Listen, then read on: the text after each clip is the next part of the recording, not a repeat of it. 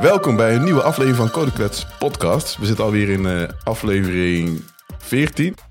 Uh, het is gelukkig weer een aflevering uh, in real life. Dat is al lang geleden dat ik er één heb gedaan in real life. Het was allemaal online. En online is op zich handig. Want ja, je kunt eigenlijk in je eigen habitat, zeg maar, in je eigen thuis, zeg maar, kun je gewoon rustig een opname maken. Maar ja, daardoor is het, het menselijk contact, zeg maar, van de, de gasten en de host is wat minder. En dan krijg je in mijn ogen krijg je toch een minder goede podcast. Dat wil niet zeggen dat we geen, dat al die opnames die we online hebben gedaan, dat die slecht waren. Maar het is toch anders. Dus ik ben heel blij om dit vandaag zo in real life te, te kunnen doen. ik ben vandaag ook de enige host. De enige host. En uh, vorige keer heeft Kiesje het gedaan. Die heeft het ook alleen gedaan. Dat was, vond ik ook heel goed gegaan. Dus dat wil niet zeggen dat we straks alles weer met één host doen. Maar het kan heel goed gaan met één host. Maar vandaar dat we ook vandaag uh, twee gasten hebben. Twee heel interessante gasten. Ja, dat, uh, die hebben een onderwerp. Ik ga het niet meteen verklappen wat ik zelf, ja, waar ik een mening over heb. Maar ik vind het zeker een heel interessant onderwerp. Ik wil vandaag uh, ja, de luisteraar heel erg. Tenminste, ik hoop dat de gasten de luisteraar vooral bekend gaan maken met het onderwerp waar wij het vandaag over gaan hebben. Goed, de eerste gast is Sander. Sander is een ervaren ontwikkelaar met meer dan vier decennia aan praktijkervaring onder zijn riem. Hij werkt sinds 2010 met Angular en is ook Google Developer Expert voor het web, gespecialiseerd in Angular. Verklap meteen het onderwerp voor vandaag. De organisator van bijeenkomsten en congressen. Anderen helpen hem daarbij natuurlijk, want hij doet natuurlijk niet in zijn eentje zeg maar, de, de bijeenkomst organiseren. Dus dat, het lijkt me dat dat uh, wel handig is. En, uh, maar hij ademt code. Hij friemelt wat met IoT. Doet fotografie. wetenschap. En wat meer vage, gadgetachtige dingen. En Sander is verder de oprichter van Scully. Daar mag je mij heel veel over gaan vertellen. Maar welkom Sander. Hoi. Hoi. Ja. Hoi. Leuk om hier te zijn. Ja. Het is ook weer uh, voor het eerst dat we in person ergens zijn sinds uh, al 2,5 jaar zo'n beetje. Ja. Dus uh, ook wel eens een keer leuk. Ja. Ik mocht buiten spelen vandaag. ja, dat klopt. Dat is wel grappig, ja. En jij kwam vandaag, kwam je... Ja, we zijn vandaag in Eindhoven bij Aviva. En jij komt ook uit Breda, volgens mij? Prinsenbeek, ja. ja. Dus uh, ja, Prinsenbeek. Ja, ik zeg al heel snel uh, Breda, maar... Uh, ja, het is officieel Breda, maar ja. niemand in Prinsenbeek zegt dat het Breda is. Ja, het is Prinsenbeek. Ja, ja. Net zoals dat iemand die in Bavel woont niet zegt dat hij in Breda woont. Die woont in Bavel. Klopt, ja. Maar goed. Ja, dat is cool. Welkom. En ja, ik ben blij dat je de tijd hebt genomen om erbij te zijn. verder hebben we Jeffrey. Jeffrey is de auteur van de NGX AWS Deploy... Uh, mede-organisator van de Dutch Angular Group en, de, en lid van het X-Layers kernteam en medewerker van Scully. Gaan we het over hebben. Momenteel werkt hij bij Stipley als senior softwareontwikkelaar. En hij heeft een passie voor alles wat met internet te maken heeft. En draagt bij aan verschillende open source projecten zoals NGRX en de Angular CLI. Dat is ook uh, heel stoer. Welkom, Jeffrey. Ja, dankjewel. Leuk om hier te zijn. Ja. Jij moest een langere reis maken. Uh, ik denk al ietsjes langer dan uh, vanuit Breda. Ja. Ik kom uit Ede, dus ja. dat is uh, ongeveer een uurtje rijden. Ja, ja. ja dat vind ik het heel, heel tof dat je de tijd hebt genomen om deze kant op te komen. En naar het mooie Eindhoven hebt mogen afreizen. nou ja, zoals we nu gemerkt hebben, we gaan het vandaag hebben over Angular. een framework, moet, moet ik zeggen. Want het is altijd een discussie, is het library of framework? Zit wel een nuance in, maar het is wel een framework, toch? Ja. ja. ja voor, uh, en dan zeg ik meestal front-end development. Dat zal ook wel kloppen, toch? Ja. ja. Ja, wij zitten hier heel erg te knikken wat niet erg werkt bij een nee. podcast. Ja, ja, dat is waar. Ja, je moet ja, ja, nee zeggen. Ja, ja, ja, ja. Nee, dat klopt. Dus dat, uh, ja, dat wil nog wel eens gevoelig zijn. Maar sommige mensen staan er heel erg op een streep. Als je zegt framework tegen een library of library tegen framework, dan krijg je daar weer een discussie. Maar goed, dat... Uh... Ja, maar we zitten hier toch voor een discussie? Ja, dat is wel waar. En om een beetje erover te kletsen. Dus dat komt wel helemaal goed. Uh, ja, jullie zijn alle twee softwareontwikkelaar. Hoe zijn jullie daar ingerold? Uh, Sander, kun jij daar eens over beginnen? Nou ja, ik was, uh, ik was nog enigszins jong, een jaar of zeven. En mijn vader die droeg een computer binnen voor zijn werk. En ik vond dat wel een interessant ding. En ik wou er eigenlijk spelletjes op doen. Eén probleem, rond die tijd waren er nog geen andere computers of spelletjes of wat dan ook. Dus die moest ik zelf gaan schrijven. En ik kwam er eigenlijk heel snel achter dat ik het schrijven van de spelletjes leuker vond als het spelen van de spelletjes. Uh, en zo ben ik erin gerold. Uh, uh, ik ben bij een computerclub gegaan. Ik heb op mijn elfde mijn eerste commerciële programma verkocht. Oh, wow. heb op mijn zestiende een bedrijf gestart... wat ik op mijn achttiende helemaal officieel heb gemaakt. Want toen moest je nog wachten tot je volwassen was. Echter was dat pas bij 21. Zo lang wou ik niet wachten. Dus Oh, toen ja. heb ik mij ge, eh, toen moest ik bij de rechter volwassen verklaard worden, wat nog een heel ding Oh, was. Oké. Dus eh, nou ja, daarna ben ik mijn bedrijf gestart waar ik eh, nu nog steeds eh, voor werk. Oh, echt? Ja, Grappig. Dat is wel, dat is al een pose, of niet? dat ja. is al een poos. Ja, Ja. ja. ja, ja, Ik, mijn bedrijf bestaat 36 jaar nu. Nou, er zijn niet heel veel IT-bedrijven die dat na kunnen vertellen. Dus dat is wel, wel heel indrukwekkend, ja. Ja, cool. Maar goed, dat heeft je dus eigenlijk gepakt vanaf je zevende. Ja. Is ben je gewoon eigenlijk nooit meer... eh, Ik heb nooit meer wat anders gedaan. Nou ja, in ieder geval ontwikkeling. Niet, Ja. alleen, niet alleen software, ook hardware. Eh, maar eh, ja, de laatste paar decennia is het eigenlijk voornamelijk software geweest. ja. En ik doe wel wat hardware, maar dit is eigenlijk alleen maar hobby. Ja, En precies. Voor de fun. Ja. En tegenwoordig is het met die IoT-spullen zo leuk om er thuis, thuis mee te spelen. Ja. Ja, ja, het is ook veel toegankelijker geworden, zeg maar. Ja, nou ja, weet ik niet of ik dat nou juist zo leuk vind. Het is juist leuk om, er, om jij ergens in te Ja, verdiepen en echt waar. iets te bouwen van niks af Ja, aan. ja. Ehm, in plaats van een kant-en-klaar bordje te, Ja. te kopen in je USB te pluggen. hey, ik heb iets gebouwd. Ja. ja, dat- Ja, ja goed. Maar dat hetzelfde. Het is wel zo dat heel veel kinderen, zeg maar, dus die, die manier heel makkelijker instappen. Dus dat is wel, ja, dat is anders dan vroeger. Ja, ja. Nou ja, de ontwikkelblokken zijn tegenwoordig anders dan dit ze waren eh, Ja, ja, ja. toen. Toen, ja. Ja, nou, ik vind dat een, een positieve ontwikkeling. Ik bedoel, want het is denk ik maar voor een happy few, laten we zeggen de happy few die dat konden doen, zeg maar. Eh, of via ouders of via school toevallig. En nu is het ja, makkelijker en het is wat goedkoper. Nu is het, eh, ja. nu is het breed, heel breed eh, te verkrijgen en dat is, dat is een goede zaak. Ja. De, de insteek van mijn bedrijf was ook om mensen bekend te laten worden met computers. Oh ja, ja. En een aantal jaar geleden zat ik, op, zat ik terug in de trein en ik, had, eigenlijk- ik zat eigenlijk niet lekker in mijn vel al een tijdje in het. Ja. En toen kwam ik tot de realisatie van ja, oh wacht even. Mijn doel is ondertussen wel bereikt. Oh, ja. Ik zat in een trein waar iedereen op een laptop of op een telefoon ja. of op een tablet zat te werken. Ik denk, Ah, nou weet ik waar mijn jeuk vandaan komt. ik moet iets nieuws gaan verzinnen, want eh, dit is al klaar. ja, ja, dat klopt. Ja, dat is wel. eh, ja, dat is echt, ja het, het is overal, zeg maar. Je hoeft niet meer te, be- te bewijzen, zeg maar. Dat, eh, Nee, je hoeft niet meer te bewijzen dat de computer een handig ding is en dat daar, dat daar de toekomst ligt. Want dat station zijn we ondertussen al ruimschoots gepasseerd. Een aantal jaar geleden al. En Ja. toen had ik zoiets van, oké. Ja, dat is, dat is heel, zeker grappig. Want het zijn- eh, mijn DK niet geloofde het is dat toen ik op HAVO zat. zei ik van ja, ik wil of piloot worden of ik wil iets met computers gaan doen. Of programmeren.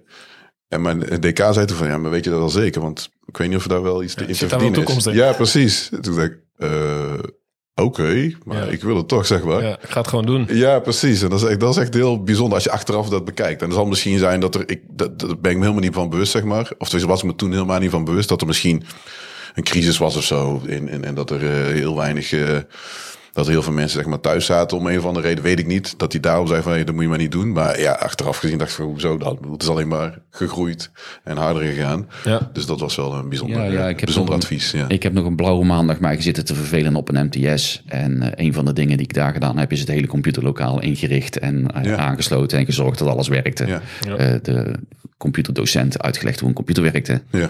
Eh, ja, precies. En, en toen ben ik daar bij die school maar weggegaan. ja. Toen was het wel klaar. Ja. Ja, ja. Ja, ja, ja. was niet heel compatible met de school. Nee. Nee, nee, dat snap ik. Eh, Jeffrey, hoe ben jij eh, begonnen met... eh, Ja, dat, dat zat ik me net even af te vragen. Want je, je gaf dit al aan in de aankondiging. Ja, Ja. Ik weet niet meer precies hoe. Ik weet alleen dat ik, eh, denk ik, eh, naar de middelbare school eh, ging. En ik weet nog dat ik daar eh, elektrotechniek als deelvak had. ja, Dus dacht ik, ja, wat ga ik hierna nou nog doen? ja, En toen dacht ik, ja, ik vind computers eigenlijk wel leuk gewoon. Ja. het, het gamen aan zich, wat ik niet overigens eh, heel intensief doe. Dat is niet mijn, eh, mijn ding. Ehm, ja, en ik ben er gewoon een beetje ingerold of zo. Ja, niet echt een hele bewuste keus. Dus toen ben ik gewoon gaan studeren om, eh, om softwareontwikkelaar te worden. Oh wel, oké. Ja, kant. ja, wel die kant op. En toen kon je daar weer een deelvak. Dus ik heb ook echt computers in en uit elkaar gehaald en softwarevakken gehad. Nou ja, en steeds verder eh, daarin doorgegroeid eigenlijk gewoon. Dus het was, was niet echt een bewuste keuze. Ik wilde Ja. gewoon iets met computers doen, omdat Ja, ik dat ja. Leuk vond. Ja. Maar nog niet echt een richting. En nou ja, langzaamaan eh, kwam het zover. Ja. En ik denk de eerste programmeeropdracht was denk ik op mijn, eh, tijdens mijn studie. Volgens mij moest een een examen doen of zo ervoor met een stoplichtje. Ja. Nou ja, en je snapt natuurlijk wel dat stoplichtje was wel vrij snel gemaakt. Dus hadden we ook gewoon een soort backdoor gemaakt met z'n allen in dat lokaal om dan maar te chatten met elkaar. Want dat was dan in ieder geval nog leuker, want het stoplichtje was iets te eenvoudig, zeg Ja, die maar. chat was altijd wel een... eh, ja. Dus dat was wel, eh, ja, dat was denk ik ook eh, rond de MSN-tijd en zo. Een beetje in die hoek. Oh ja. Oh ja, dat is iets later dan ik Ja, bedoel. ja maar ik goed, ben iets, wel, eh, ja, iets ja. jonger in dat Ja. opzicht. Ja, en nou ja, zo, zo eigenlijk doorgegaan gewoon in, in dat stramien. En, eh, en eh, nou ja, eh, tot de dag van vandaag gewoon eh, lekker software ontwikkelen. Ja. Ja, nu is het gewoon niet weg te denken. Ik bedoel, het is een beetje raar om nou nog te Nee, kunnen ja. zeggen van... Joh, er zijn geen softwareontwikkelaars meer nodig. Dat kan gewoon niet meer. Nee, ik denk dat toen, eh, toen ik eh, ja, studeerde was het eh, nog... Nou, ja, ik denk, de mobiele telefoon was natuurlijk wel, Oh, wel, niet in dezelfde Ja. vorm als dat die nu is. Ja. Dus echt apps op telefoon was nou ja, misschien net, zeg maar. Echt net, net, maar, maar niet zoals het hedendaags is. Met alle technieken die we tegen vandaag, deze dagen kennen. ik had toen, denk ik, in, ja, een van de eerste telefoons waren Java applets. Of ja, die, wat is het? JMSE. Klopt dat? Java Mobile Standard Edition of zo, kan dat? Ja. Eh, draaide op een Siemens telefoon. Dus gewoon echt gewoon een zwart-wit schermpje. En ik was om, ja, dat ga ik software nooit gedaan hoor trouwens. Maar, eh, Nooit in doorgebroken. Nee, nee, nee. Maar dat was ook, vond ik al bijzonder dat daar al die, ja, dat, ja, dat was wel beperkt natuurlijk. Maar goed, het draaien, je kon er Java op, eh, op draaien. Dat vond ik op zich wel, wel stoer, zeg maar. Nee, maar goed, maar dat, dat, ja, softwareontwikkeling, dat blijft. Dat gaat niet meer weg. Nee. Zeg ik nu, totdat, vast. totdat de machines komen, dan is het afgelopen. Maar goed, dat, dat duurt nog even. Die draai je ook op software. Ja, ja, maar dan hebben ze ons niet meer nodig misschien. Ja. Maar goed, dat komt wel goed. Ehm, ja, we, we gingen het over Angular hebben. En ehm, ja, we kunnen eh, het op allerlei manieren aanvliegen. Angular is er al best wel lang. Ik denk dat als, als, als ja, de luisteraar, die zal altijd wel... Ik zou gek zijn als je Angular niet kent. Dus bijna iedereen kent inmiddels Angular. Het is ook al best wel lang. Ja, het In, is, in eh, een andere lang. vorm, zeg maar, natuurlijk sowieso. JS is Ja. vanaf 2009 beschikbaar. Ja, precies. En dat is ook eigenlijk waar ik wil- wilde beginnen, zeg maar. Ehm, eh, kijk, er zijn, nou, we gaan niet de hele geschiedenis van web eh, development doen, maar er, er is op een, moment- op een bepaald moment is er een noodzaak geweest om wat betere software, laten we het maar even noemen, eh, te gebruiken om frontend applicaties te maken. Want er, werd een, er kwam een wens dat dat wat rijker werd Ja, eh, en, eh, eh, ja, wat complexer, zeg maar. Eh nou, jQuery is toen heel populair een hele tijd geweest. Nou, dat vond, leidde tot heel vaak tot, tot spaghetti, zeg maar. Ja. Dus dat is mijn ervaring. Eh, laagdrempelig, maar goed, of dat nou betere software eh, voor, veroorzaakt, ja, dan moest je wel heel gedisciplineerd, moest je Nou, daar... voor die tijd. Ja, ja, nou ja, voor die, tijd was het een hele grote evolutie, denk ik. Ja, ja, het was ook zeg maar. Een, ja, JavaScript was voor mij heel veel mensen best wel eng. En jQuery heeft dat wat Toegankelijk. toegankelijker gemaakt, ja, zeker. Nou, wat jQuery deed was eh, de verschillen tussen browsers eigenlijk wegpoetsen, zodat je een uniforme API had. En dat is eigenlijk nog maar een paar jaar overbodig. Nog niet zo heel lang. Nee, klopt. Ja, maar klopt, dat, dat was de verdienste van jQuery. Ja. Eh, jQuery was een API-layer eigenlijk Ja. op, op toppen van de browsers. Ja. En het was never nooit een li- daadwerkelijk een library. Het was geen framework. Het was nooit bedoeld voor de dingen die er Nee, mee nee. gebouwd zijn. Ja. En dat bleek ook uit de software die eruit voortkwam. Ja, ja, klopt. Dat, dat, dat, dat zien we op de dag van vandaag nog wel eens. ja, ja. ja, maar ook gewoon het- het, wat lastig is soms, is dat dan mensen. Eh, ja, dat is niet per se erg, omdat je dan gewoon gewend bent. Dat mensen op een, noem het even, een jQuery manier met Angular of React of, of whatever, Vue. Ja, nog steeds programmeren. En op die manier Ja. programmeren. Dat is best wel lastig, zeg maar. Als je dat, dat soort code tegenkomt, denk ik, oh crap, dan moet dat heel veel, moet dat best wel... Ja, dat gaat weer veel tijd in zitten. Ja, ja, het moet best wel gerefactored worden. En soms weet je niet wat er gebeurt. Heeft iemand hier op een andere manier iets eh, geïmplementeerd. Maar goed, dat was allemaal nog tot, eh, tot Angular, zeg maar. De, de originele Angular JS, zei je al. Ja, ja, in die tijd was er volgens mij ook Ember, kan dat?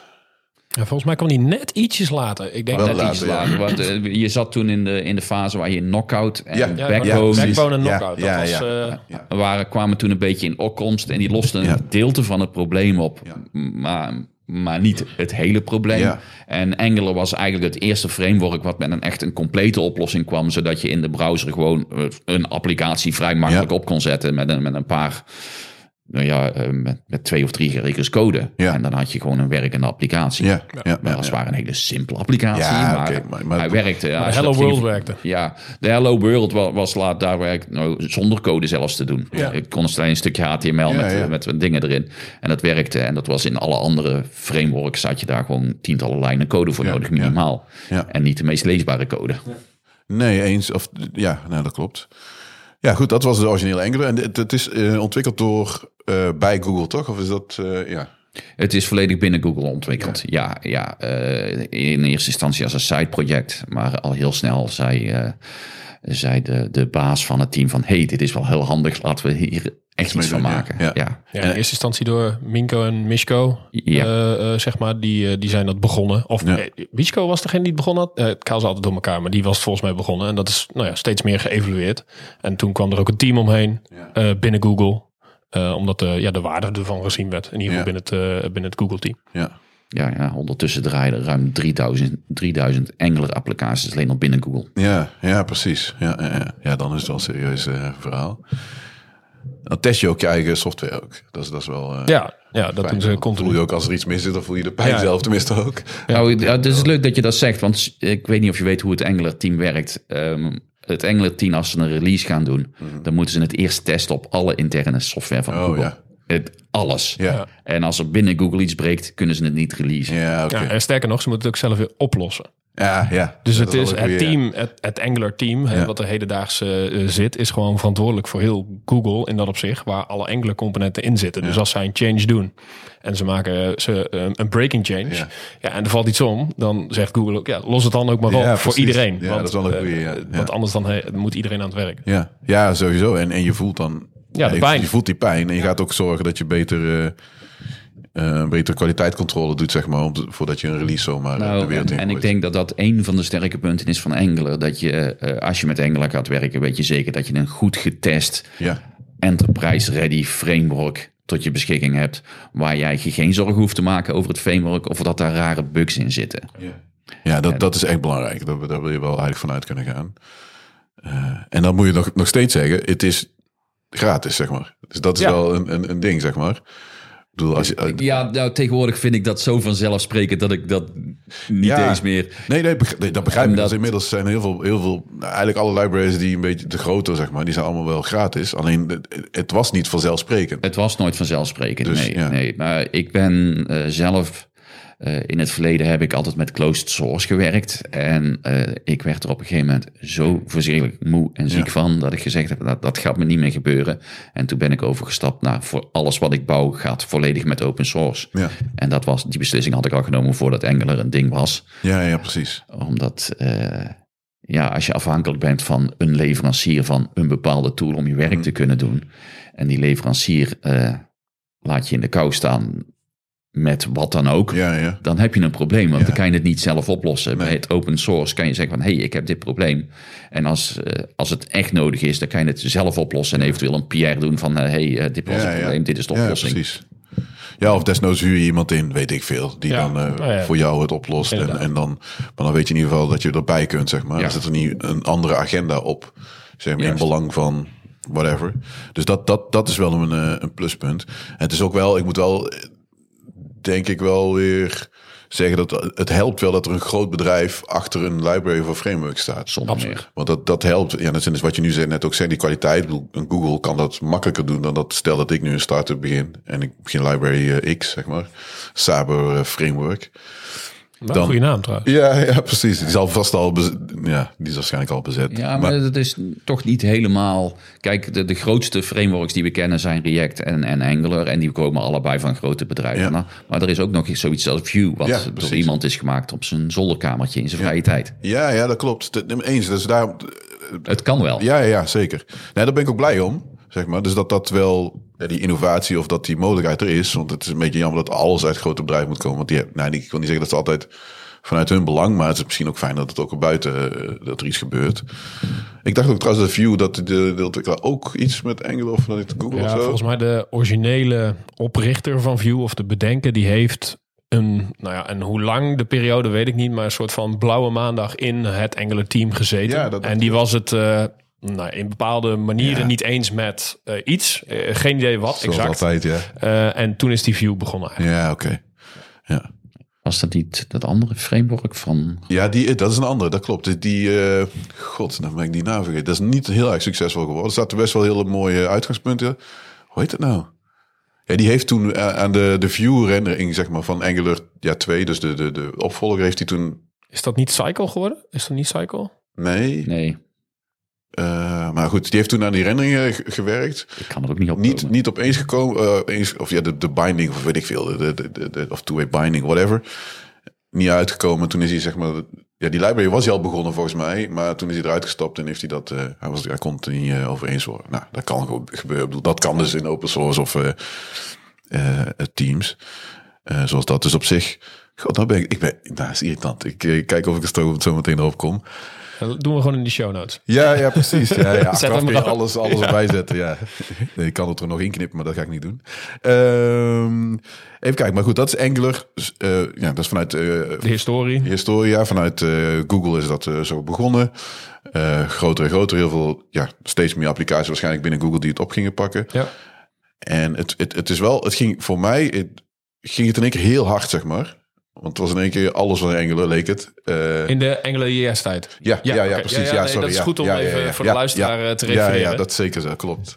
Ja, op een gegeven moment, eh, eng- aan het eind van de, de AngularJS-periode, ging het heel hard. En toen, eh, toen was alles zo'n beetje Ang- AngularJS. En toen, daar, daar kwam wat weer op stuit op.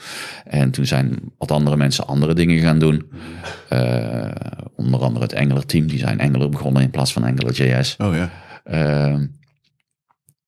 Ik denk dat, eh, dat het goed is, want op dat moment groeiden we ook uit wat AngularJS kon bieden. Ja, oké.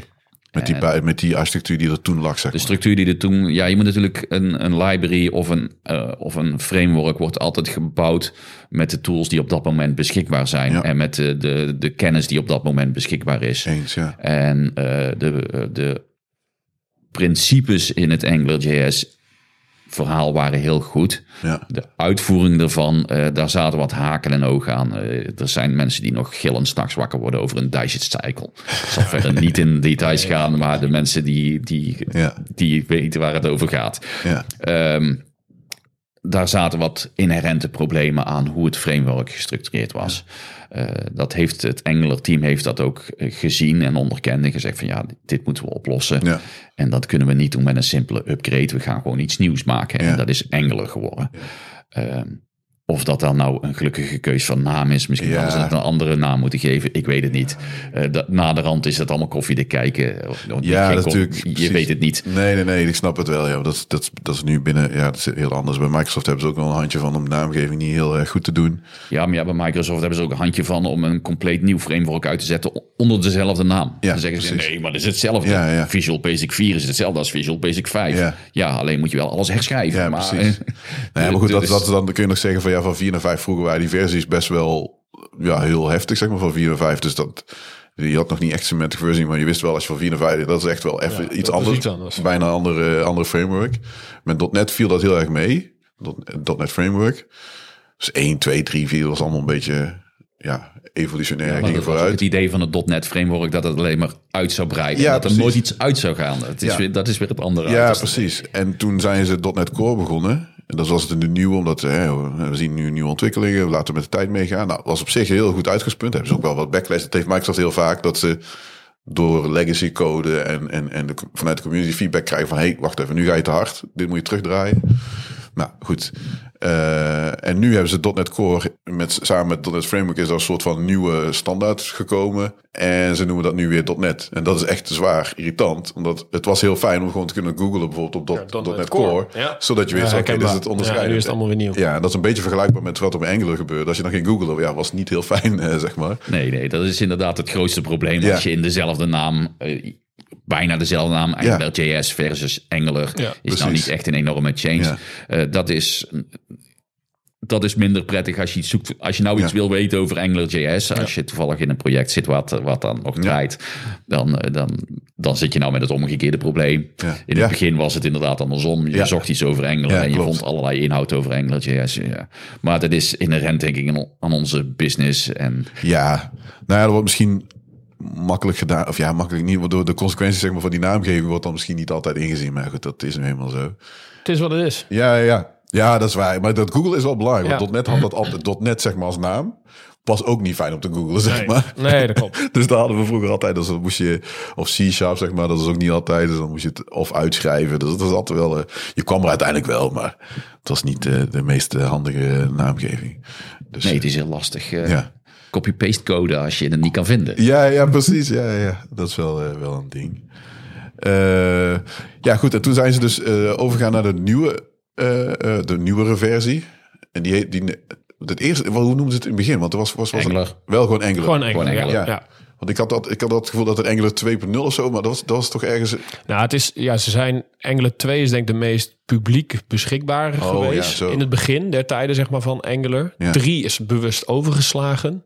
Eh, ik weet niet zo meer wat de, de reden daarvan was. Dat was wel... Nou, als je dat wil weten, kan ik het je wel vertellen. nou, doe eens. Ehm, Angular, eh, Angular 2 eh, heeft een, een redelijk onstabiele start. Angular 2 heeft een Ja. redelijk onstabiele start gehad. Ja, er, waren de, er waren een aantal beta-versies waarvan beta op beta gewoon complete breaking changes Oh, in oké, zaten. Ja. Eh, dus daar waren, we, er waren developers die helemaal op de edge zaten, waren daar niet blij mee. Want Nee, die konden gewoon hun werk allemaal opnieuw Ja. doen. Eh, dat is op een gegeven moment was dat klaar. En toen werd het als Angular 2. Want we hadden natuurlijk Angular JS, dat was dan 1. En Angular 2 werd Angular 2. En dat werd Ja. dan verkocht als Just Angular. Maar we begonnen met 2. Ja. Eh, toen het eenmaal gereleased was, toen wa- waren er nog wat problemen met de router. Ja. En toen kwam de router eigenlijk op een versie 3. Oh, ik snap hem nu. Ja. Ja. En eh, dus er was een router van versie 3, maar toen, ja, toen kwam er een discrepantie die zeggen van nou, oké, we gaan naar versie 4 Je en kunt dan, weer recht trekken. dan trekken we het ja, recht. precies. Ja, En dan, en dan lopen we vanaf daar met de semantic versie hm, ja. gewoon lekker door. ja, precies. En toen was denk ik ook het hele Just Angular helemaal klaar. En was het gewoon weer Angular Angular, ja. zonder Angular 2 of Ja. elke andere Ja. bewoording eromheen. Ja. Ja, en eh, dit klinkt als een hele lange periode, maar dat valt op zich reuze mee. Want ze zitten op een, eh, een release cadans van een half jaar. Ja. Dus dat is eh Angular 2 als, eh, ik noem maar iets ergens in januari. En in juni was Ja, ja, Angular, snap het, ja. Angular Drie. Ja. Of 3. vier. Dus Ja, nou ja, ja, vier ja, aan de beurt. En weer een jaar later Ja. hadden we een Angular 5. We zitten Ja. ondertussen aan Angular 13. Ja, klopt. Ja, dat eh, zag ik langskomen. Eh nee, dat goed. Maar dat is, dat is wel fijn als je die cadans hebt. Dat, dat Ja, helpt ook wel om, eh, om een beetje te kunnen verwachten wat er nou... eh, Ja, het enige is, ze volgen niet echt helemaal semantic versioning. Want echte breaking changes zijn er niet tot nauwelijks geweest tussen die versies. Nee, dat klopt. Maar dat is, ja, ze hebben gewoon eigenlijk een hoofdversienummer. Ja, dat is wel onder water natuurlijk wel misschien, eh, weet ik veel. eh, de- de- Ja, als je, als je 13.2. heel neurotisch op semantic versioning gaat, dan zeg je, ja, we releasen deze versie en pas als er breaking changes Ja. zijn, Ja, eh, Ja. dan gaan we naar de volgende versie. En dat is niet een cycle die helemaal precies gevolgd nee, wordt. klopt. Eh, over het algemeen eh, blijven ze wel vrij strikt aan semantic versioning. Alleen die, die breaking changes. Ja, in een, als er breaking changes zijn, zijn ze bij een volgende versie. Ja. Maar er zijn een heleboel versies geweest waar ook geen echte breaking changes in zitten. Ja, ja, dat klopt, ja. Tenminste, dat is mijn ervaring dan ook. Er waren ook wel een paar waar ik wel even doorheen gevloekt heb, zeg maar. Omdat ik moest, moest upgraden. En toen dacht ik, ah crap. Ligt niet alleen aan Engel, omdat je dan libraries die dan niet geüpgrade Ja. zijn, blijven hangen. Dan moet je, maar dat, dat hou je met alle... Ja, dat is Ja, dat hou je met elke- alles. En ik moet zeggen, ik heb een heleboel projecten van door allerlei versies heen getrokken. De meeste breaking changes waren geen breaking changes in Angular, maar in TypeScript of in RxJS. Ja, ja, Eh, RX, ja. maar voornamelijk in TypeScript. ja. TypeScript heeft, eh, doet ook iets van semantic versioning en daar doen ze iets heel bijzonders met semantic Ja, versioning. ik, ik- ja. die, die, die, die kan ik niet helemaal volgen. ja, ik snap... Ja, goed, dat eh, weet ik ook niet. Ik- Andere discussie. Ja, nou ja, goed. Nee, ja, dat is wel interessant. Omdat, bedoel, ja, je, je baseert je wel... Nou ja, het TypeScript is harder gegaan dan ik verwacht had, zeg maar. Omarmd, zo moet ik het zeggen. Want doordat je nog meer je had CoffeeScript, zeg maar. Dat is al een poosje geleden. Dat hoor je niet heel veel meer. Vooral aan de Node-kant, zeg maar. In Node.js was dat eventjes populair. Nooit gesnapt. Ja, nou ja, dat, dat, was, dat was binnen Node, de community. Daar was best wel veel discussie over, zeg maar. Eh, moet je Dat weet ik, maar ik heb nooit gesnapt waarom maak je een language eh, white space depending. Ja, maar Python, ja. Ja, dat, ja. Ja, nou ja, goed, het is heel populair geworden. Het, dus, dus er zijn mensen die vinden het fijn en anderen niet. Ja, dus dat, daar snap ik, zeg maar. Maar goed, het is... eh, Er was altijd controverse, zeg maar, binnen de node, dus nog niet eens in de frontend, zeg maar, maar in, in de node community van, ja, moet je dat wel doen? Mag je libraries aanbieden met CoffeeScript of niet? En dat, dat, dat ontstond er, zeg maar. Maar met TypeScript is dat anders gegaan. Ik bedoel, het is toch het komt uit, het, eh, uit uit het Microsoft, eh, uit de Microsoft koker. Dus ik had vanuit mezelf zoiets van, oké, dat wordt lastig. Want mensen zijn, hebben meteen een vooroordeel of, of een oordeel over wat Microsoft ontwikkelt. Want ze denken ze, ah, oké, het is wel open source, maar wat, wat is jullie agenda nu? En wat ga je ermee doen? Nou, gelukkig is dat goed gegaan. En steeds meer eh libraries en bedrijven de- Daar hebben heeft het. Angular-team ook een behoorlijke Ja, ja, ja, zeker. betekenis in Ja, gehad. ja. Ten eerste instantie gingen ze volgens mij ook een eigen TypeScript-achtige language maken. AdScript. ActScript inderdaad. Dus dat de- de- eh, eh, allemaal Ja. rond die Angular 2 eh, periode en daarvoor Ja. om een eigen TypeScript te doen. Ja. Nou, en, en parallel daaraan was Microsoft eh, bezig. En nou ja, uiteindelijk zijn, zijn ze tot de conclusie gekomen. Ja, dan kan Microsoft beter dat Ja. doorontwikkelen. En dan ontwikkelen wij Angular gewoon op basis daarvan. Ja. Met alle gemakken daarvan. Eh, nou, en, en, en zo is het eigenlijk geëvalueerd. En toen zag je ook de adoptie van TypeScript in andere eh, frameworks of libraries die echt, zoals React of Vue, zag je ook eh, opkomen. Ja, ja, ja, zeker. Waar dat een eerste, eerste fase zeg maar niet echt aan de orde was. Klopt, ja. ja. Kijk, bij Angular was het echt de keuze. Er Ja, is een keuze een- gemaakt. een je hele moet, directe moet- keuze. Ja, je gebruikt gewoon TypeScript, niet zeuren, doen. Ja, dit is gewoon En bij. React was dat nog niet. Want React had toen... oh, ik wilde Dart zetten, maar dat is het helemaal niet natuurlijk. Eh, die hadden een andere library, zeg maar, Flow. Zeg maar om hun... eh, dat Ja. is niet de taal, maar om te kijken over eh, ja, type checking en nul references. Dus die, die, die checks konden ze met Flow doen. Dat hebben ze best lang volgehouden. En uiteindelijk hebben ze het losgelaten van ja, oké, laten we gewoon met TypeScript verder gaan. Want dat is wat iedereen in principe nu kent. En we zien er echt wel de toevoegde waarde. Ja, Dus de dat- evolutie was ook ver genoeg, denk ik, van Ja, TypeScript eens, om, ja. om de adoptie te gaan doen. Ja. Dus dat is wel, eh, ja, wel interessant. Zeg maar. Dus De dat- eerste versies van TypeScript waren niet heel erg goed. nee. Nou ja, dat was zoekende, zeg maar ook. Ja, het ik. was zoekende, ja. Ja. ja. Dus dat, dat is wel, het is wel volwassener geworden. En ja, nou, het blijft ontwikkelen. Dus dat is op zich eh, wel positief. Ze nemen, ja, ze nemen het serieus. Dus dat, dat, dat is fijn. Het, gaat niet, het is niet abandonware. Dat had Microsoft heeft dan nog wel eens. Want ik weet niet of Silverlight ken. Ja, goed. Iedereen kent Ja. Flash. Silverlight is. Silverlight, ja. ja. laten we over de schutting gooien. Want daar stoppen we mee. En zo hebben, heeft Microsoft er wel een handje van om een aantal technologieën heel erg in de, eh, Te hypen. als, als, als, als Silver Bullet zeg maar eh, neer te zetten. En dan uiteindelijk na een jaar of vier, vijf geen succes heb Ja. overboord. En dat is, dat is dan wel jammer. Maar dat is met dit is het meegeval. Maar goed, die keuze heeft, is bij, binnen Angular eh, gemaakt. Wat voor keuzes zijn er nog meer zeg maar, geweest eh, bij Angular 2? Die, die echt het onderscheid eh, van de Angular JS hebben eh, eh, gemaakt. Zijn er meer? ik bedoel, TypeScript is één daarvan, zeg maar. Nou, ik denk dat er niet zozeer andere keuzes zijn gemaakt. Ze zijn alleen bewuster en, en beter gemaakt. Oké. In Angular JS had je ook een soort, soort van modules. En je had een soort van eh, dependency injection. Ja. Maar dat was een soort van. Ja. In Angular had je echt dependency injection. Ehm, wat in, in AngularJS had je rootscope. En dat was eigenlijk gewoon een enorme global waar iedereen van alles aan ophing. Wat dus voor geen meter werkte. Want Ja. we weten allemaal dat globals moet je niet gebruiken. Nee. Maar als ze er zijn, dan plakken we er alles Ja, aan vast. Want dan kan het. Tuurlijk, ja. Ehm, eh, daar hebben ze in Angular echt heel erg afscheid van genomen. Daar is gewoon geen mogelijkheid meer toe. Om, Oh, dat, ja. soort, om dat soort code te schrijven. Ze hebben eh, beter de barrières geforceerd tussen de componenten, tussen de directives. Dus alles is, is veel meer op zichzelf staand geworden. Ja. En ik, dat, is, dat is de ontwikkeling en dat gaat langzaam maar zeker door. Ik denk dat je, als je iets met Angular hebt gedaan, heb je vast wel iets van Ivy gehoord. Ja. Dat is zeg maar weer de doorontwikkeling van hetzelfde principe. Ja, ja, ja. Ja, klopt. En ik denk ook dat het, dat het ecosysteem Angular aan zich ook gewoon een stuk geëvalueerd is. Hè? Waar, waar je voorheen eh, nou ja, upgrade guides had hè? in Angular JS fase van ga deze stap door en dat soort zaken. Dat hebben ze in de eerste, eerste fase ook wel eh, een beetje gehad. Maar ze hebben nu ook eh, echt CLI tooling die gewoon je helpt bij upgrade Ja. situaties. Ja.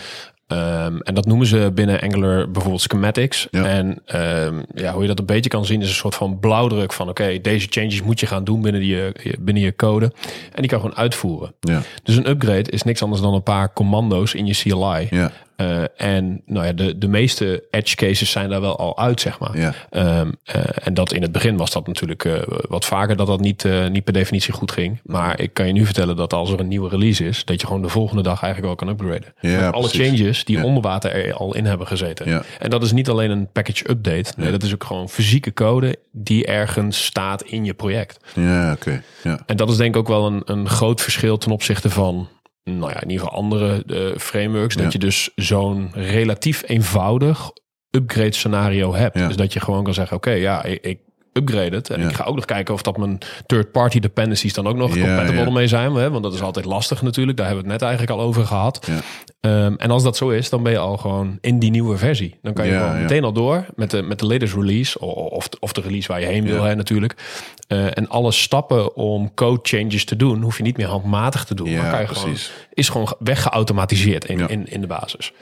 Ehm, nou, en dat is wel, eh, wel heel erg eh, nifty, denk ik, voor, voor Ja, developers. Ja, ik, ik denk dat Angular inderdaad, eh, het is niet alleen een framework, het is niet alleen iets wat je eh, in de browser stopt. Nee, het is echt een ecosysteem. Het is een ecosysteem, maar ook vanuit het team is er een, is er een enorme focus op tooling en developer experience. En dat merk je. ehm, ik ken geen ander eh, library of framework wat een dermate versie van tooling heeft. Ja. Dat als jij een upgrade doet en ze hebben iets veranderd, zodat je het links moet zetten in plaats Ja, van ja. rechts, dat je zegt doe en upgrade en die gaat door jouw code heen Ja, en maakt die, maakt Ja. die upgrade. Ja, ja. En dat is wat schematics voor je kunnen doen. Ja. En dat is als het Angular een breaking change heeft, dan maken ze dus een schematic erbij Ja. die automatisch jouw code update. En, ja, precies. Ja, ja, ja. en daar wordt wel eens overheen geklenst van ja, Angular heeft goede tooling. Ja, dat klopt, ze hebben goede tooling. Maar dat, is ook, dat komt ook van datzelfde verhaal vandaan van hey, we hebben die 3000 projecten die we up-to-date moeten houden. Ja. Ehm, En dat moet niet dat is met de hand kosten. niet te doen. Nee, precies. Ja. Nee, dus, dus daar hebben ze echt wel eh, ja, goed over nagedacht. En je ziet ook dat doordat ze dat doen, de adoptie bij populaire third parties, eh, ik noem er even een paar, Nginx, eh deels ook Scully, dat, daar zie je dat ook gebeuren. Hè? Het toevoegen van een nieuw project, hoe je dat moet opzetten Ja. met een third party, is ook weer een commando. Ja, ja. En als daar bepaalde schematics in zitten, dan heb je meteen al de blauwdruk van, van dat onderdeel wat je nodig gaat Ja. hebben. Dat het dan misschien net even iets anders moet in jouw situatie. Ja. Tuurlijk, ik denk dat we dat allemaal herkennen. Ja, nee, dat is wel... Uh, maar een update, uh, uh, je ziet gewoon welke updates je moet doen. Van al je third parties. Ja, ja, en die voert hij ook uit. En omdat iedereen weer leunt op, de, op, Op het, diezelfde- op het ecosysteem, ja, zeg maar, wat ze gecreëerd hebben, uh, worden die, up, die migraties steeds eenvoudiger. Een TypeScript migratie, een Jest tooling migratie, als dat nodig is, omdat de configuratieparameters veranderd zijn, wat nog wel eens gebeurt. Ja, ja. Het wordt allemaal een stuk eenvoudiger. Ja. Nee, klopt. Maar, dus, dus, dus, maar goed, die, die, die code analysis, zeg maar, die zit daar ook dus bij. Dus er wordt een analyse, daar moet... En eh, eh, zeg maar, de, de, is het ook zo dat als je eigen code, zeg maar, op, is dat omdat je je code op een bepaalde manier structureert? Of ja, je houdt je aan bepaalde guidelines of... eh, Ah ja, je hebt niet zo heel veel keuze als je Angular schrijft. Dan, Ja. dan gaat je code automatisch in een bepaald stramien. En je, gebruikt dependency injection en je gebruikt componenten en directives. En dat staat allemaal redelijk strak vastgelegd hoe je dat Ja. gaat gebruiken. ja, precies. Eh, de, de restrictie, Angular komt met een aantal restricties. En restricties zijn niet een slecht ding. Restricties zijn een goed ding. Ja, ja. Eh, en dat houdt in dat als ze iets gaan veranderen in dat systeem, dat ze weten van oké, het komt van dit en het gaat naar dat. Ja, ja. En dat kan je met een AST-analyse kan je dat, Ja, eh, kan je dat zien. En kan je zeggen, oké, dan analyseren we de AST en schrijven de update terug. Ja, ja, en dat is ook precies wat ze doen. Ja, vandaar precies. Want dan kun je die analyse en dan kun je ook zeggen van... oké, deze upgrade heeft deze impact. Of hier moet je dit dus... precies. Ja, en een aantal van die, van die schematics waar we het nu over hebben, doen zelfs updates voor third-party Ja. libraries. Ja, wat jij net ook zei. Ja, klopt. Ja, Ja, eh, eh, RxJS wordt gebruikt door Ja, Angular. ja. En eh, er zijn breaking changes geweest van versie 5 naar versie 6 Ja. en van versie 6 naar versie 7. Een Angular developer heeft daar geen boodschap aan, want die doet gewoon ng update. Tada! En dan is het klaar. Klaar. Ja. Ja, precies. Ja. En dan kan het zijn dat je hier en daar nog eens een kleinigheidje aan moet passen. Maar eh, Ja. over het algemeen, als ik bij een oud project aankom en ik moet het gaan upgraden naar iets nieuws, ben ik met een paar uur klaar. Ja, ja, precies. En eh, dat is dus, eh, dan ga ik, oké, ik kom hier nu bij een Angular versie 7. Ja. Oeh, dat is wel heel oud. Ja. Dat is misschien al anderhalf, twee jaar. Ja. Heel oud. en dan, ja, eigenlijk een uur later heb ik hem, heb ik hem op versie 13 zitten. En, eh, Nou heb ik het al een paar keer gedaan, dus ik weet waar ik op moet letten. Ja, ja, de, precies. de truc is wel, je gaat van 7 naar 8, van 8 naar 9. Oh wel, het is wel... ja, je oké. gaat stap voor stap. Ja. Je kan in één keer, maar als je van stap tot stap gaat, weet je zeker dat Ja. al die upgrades Ja. ook gewoon correct Ja, ik denk gebeuren. een goede tip voor de luisteraar dat om dat inderdaad te doen. Als je dat niet doet, dan zie je nou, gewoon wel eens net even wat gekke dingen. En, Ja. en dus, dus doe het stap voor stap. Ga van versie naar versie. Ja. Eh, eh, eh, major version overigens, niet, niet de minors en dergelijke, echte Oh, major ja, versions. Goed Ja. om even te benoemen. ja. En dan, dan ja, loads de, loads de schematics, de, het ecosysteem engelen je wel. Die zorgt dat het gewoon werkt, ja. Ja, want eh, versie 7 weet van versie 6 hoe die eruit Ja, ziet. tuurlijk, ja. En versie 8 weet Ja. van versie 7 hoe dat die eruit ziet. Dus dan gaan al die upgrades gaan ook goed. Het zal een beetje pushen zijn dat 14 ook nog eens weet, ja goed, eh, van 6 zeg maar. Dus dat Nee, zou- dat, dat, die kennis. Ze supporten maximaal min 2 versies. Engelen zeggen wij supporten de huidige versie min 2. Ja, Wat ik nog steeds een hele vreemde keuze vind. Het is ook wel eens lastig als je library autor bent. Maar goed, dat is de keuze die ze gemaakt Ja. hebben. Ehm, en ja, er valt wat voor. Dus, eh, ja, vooral- maar dat kan misschien zijn om de flexibiliteit aan te bieden aan eh, eh, bedrijven, zeg maar. Om dan een keer niet een versie mee te gaan of zo. Ik weet het niet, misschien is dat de reden. Nee, dat, dat is inderdaad ook de reden. Dat je ze, maar wat gesupport is, is de huidige Engelse versie en de versie daarvoor en de versie daarvoor. Ja, dus precies. de laatste drie versies Ja. zijn de actuele. Alles wat daarvoor zit is compleet unsupported. Ja, precies. Ja. Als jij nog op een versie, we zitten nu op 13, als jij nog op versie 10 zit, dan als je je problemen hebt, ja. Ja. Zoek het maar uit. Je moet zelf en daar upgraden. valt, daar valt iets over te zeggen. Ja, maar ik zit op 10. Ja, dan, dan moet je upgraden naar 11. Ja. maar dat kan niet, want ik heb een third party. Sorry, eh, ja, precies. ga naar die third party en zeg dat ze de boel moeten updaten. Want Ja, maar ja. Ja, dat zie je heel vaak in libraries, in, in, in, in eh, issues zeg maar, van libraries in- op GitHub. Van hé, hey, eh, dit ver- deze versie is nog niet geüpgrade, kun je eens even Nee, upgraden. ja. Natuurlijk, natuurlijk is het lastig, het blijft nog steeds... Kijk, voor grote bedrijven, en die, die, tenminste bedrijven die achter een open source project zitten, die kunnen dat misschien ja, Ja, die tijd team.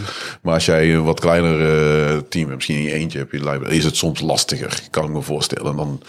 Soms kan me voorstellen, ja, dan krijg je dat heeft heel veel mensen die open source hebben gewerkt, die hebben daar wel eens eh, nee, niet slapeloze nachten, want die, die, die ergeren zich daar best wel aan dat dan mensen eisen dat, zeg maar. Ja, dat kun je bijna niet, je kunt niet eisen. Ik bedoel, je moet blij zijn dat die library er is. En mensen, soms is het gewoon best effort. Ik bedoel, ja, je kunt niet altijd... eh, 24 uur in de dag. Ja, is het niet. Ja. Er zitten maar 24 uur in de dag. Als, als Ja. ik zo iemand krijg die een eis, dan zeg ik van, oh ja, doe maar een PR. ja, precies. Ja, ja, ja, ja. Maar dat, dat- dat, tegenwoordig doen mensen dat wel. Maar dat wordt wel goed. Het was niet zo standaard. Nee, maar ontwikkelaars zijn niet per se communicatief. Of hebben niet per se altijd de voelsprieten, zeg maar, om te weten wat voor impact iets is. Dus als jij zegt, ik wil morgen dat hebben, dat iemand anders dat ja, niet per se goed oppakt. Dat merk je gewoon. En het is, het is hetzelfde dat als jij boos bent op iemand en je stuurt een mail, is het anders dan dat je erheen loopt en gewoon even Ja, praat met iemand. Dus dat is natuurlijk met zo'n P- of zo, met zo'n issue. Ja, je, je, je bent misschien heel je woede, zeg maar, in die issue aan het pompen. dan dat als jij die persoon in het echt ziet, ja, dan zou je waarschijnlijk anders, zeg maar, Ja, mee omgaan. dan, dan moet ik zeggen, we hadden het al over, eerder al over community. Ja. Ehm, ga eens in de Angular issues kijken. ja, Als ja. iemand daar inderdaad, niet alleen Angular, maar ook in, in alle libraries die eraan verbonden zitten, eh, ga eens in de issues kijken. Daar is iedereen over het algemeen behoorlijk beleefd. En als Ja, er ja. iemand eh, zit van, ja, maar ik wil zo ASAP een, een, Mhm. een oplossing, dan wordt er wel gezegd van, nou ja, dat is prima jongen, we zijn te huur. Ja, ja, precies. Ja. Ja. Nee, nee, natuurlijk. Maar dat is, dat is bij Angular zelf. Maar goed, in het algemeen, zeg maar, gebeurt dat nog wel. Er zijn echt wel mensen die... Ja, ja maar je ziet het heel veel bij libraries. Als je in, in de GitHub issues zit, dat er gewoon echt nou, er nog net niet gescholden of zelfs Ja, wel ja. gescholden Ja. wordt. En dan denk ik van ja, jongens, hallo, eh, de- je gebruikt deze software gratis. eh, Ja, ja, maar goed. En niemand staat je in de weg om een PR te maken. nee, en niemand Met staat je in de weg om zelf het probleem Ja, te tuurlijk. lossen. Dat, dat, dat is wat, wat, wat de normale, zeg maar... eh, Tenminste, dat is een goede reactie, zeg maar, erop. Of, of dat, dat zou je kunnen verwachten dan van iemand. Maar heel veel mensen zijn gewoon gebruikers. Ja, die zoeken gewoon de oplossing op En die dat willen wel snel, ja, en dan gaan ze schelden, want ja, weet ik veel, misschien staat zo'n persoon onder druk of weet ik veel wat. We moeten release het morgen doen. En eh, die, ja, die, je krijgt Je zo'n... staat erachter. Ja, dat. En dat kun je niet verwachten. En er zijn dus best wel wat mensen die open source libraries of eh, frameworks hebben gemaakt, die afgehaakt zijn. Ze van ja, oké, dit is gewoon niet leuk meer. Weet je wat, ik doe dit gewoon omdat ik het leuk vind. Ik krijg daar best veel waardering voor. Maar af en toe die, die negatieve dingen, dat, dat, die negatieve dingen, die hoef ik niet per se eh, te hebben. Dat, dat is dan, ja. Dat is, nadeel. ja, maar ja, dat is niet alleen in open source. Ik denk dat het overal is waar mensen met elkaar iets moeten doen. Eens. Klopt, klopt, klopt. Kijk, dit is open source zegt het al, het is open. Dus het is ook in, in het open, zeg maar. En het zal best wel bij een, eh, weet ik veel, noem eens iets. Een, een, Facebook of een ander bedrijf zal het intern misschien ook gebeuren, weet ik niet. Ja, Maar er, dit- zijn, er zijn wel Facebook-pagina's waar het gewoon ook op gebeurt. Ja, Niks met programmeren dat is te een maken ander heeft. verhaal. Ja, ja, ja. Nee, het gebeurt gewoon overal in, de, in, de, in de samenleving. Nee, dat is niet- wat, wat ik eigenlijk probeerde te zeggen is dat als je in de engelen community gaat kijken, dat dit soort uitwas, uitwassen daadwerkelijk uitwassen zijn. Ja, dat ze er bijna niet zijn. Nee. En we, de engelen community is enorm vriendelijk en enorm verwelkomend. Ja. En eh, ze zullen je altijd proberen te helpen als dat mogelijk is. Ja, ja, precies. Dus dat lijkt me. Ja, dat is gewoon de beste manier om dat eh, eh, te doen. Je zei AXCS, dat, dat eh, is een van de onderdelen zeg maar, die gebruikt worden door, door Angular.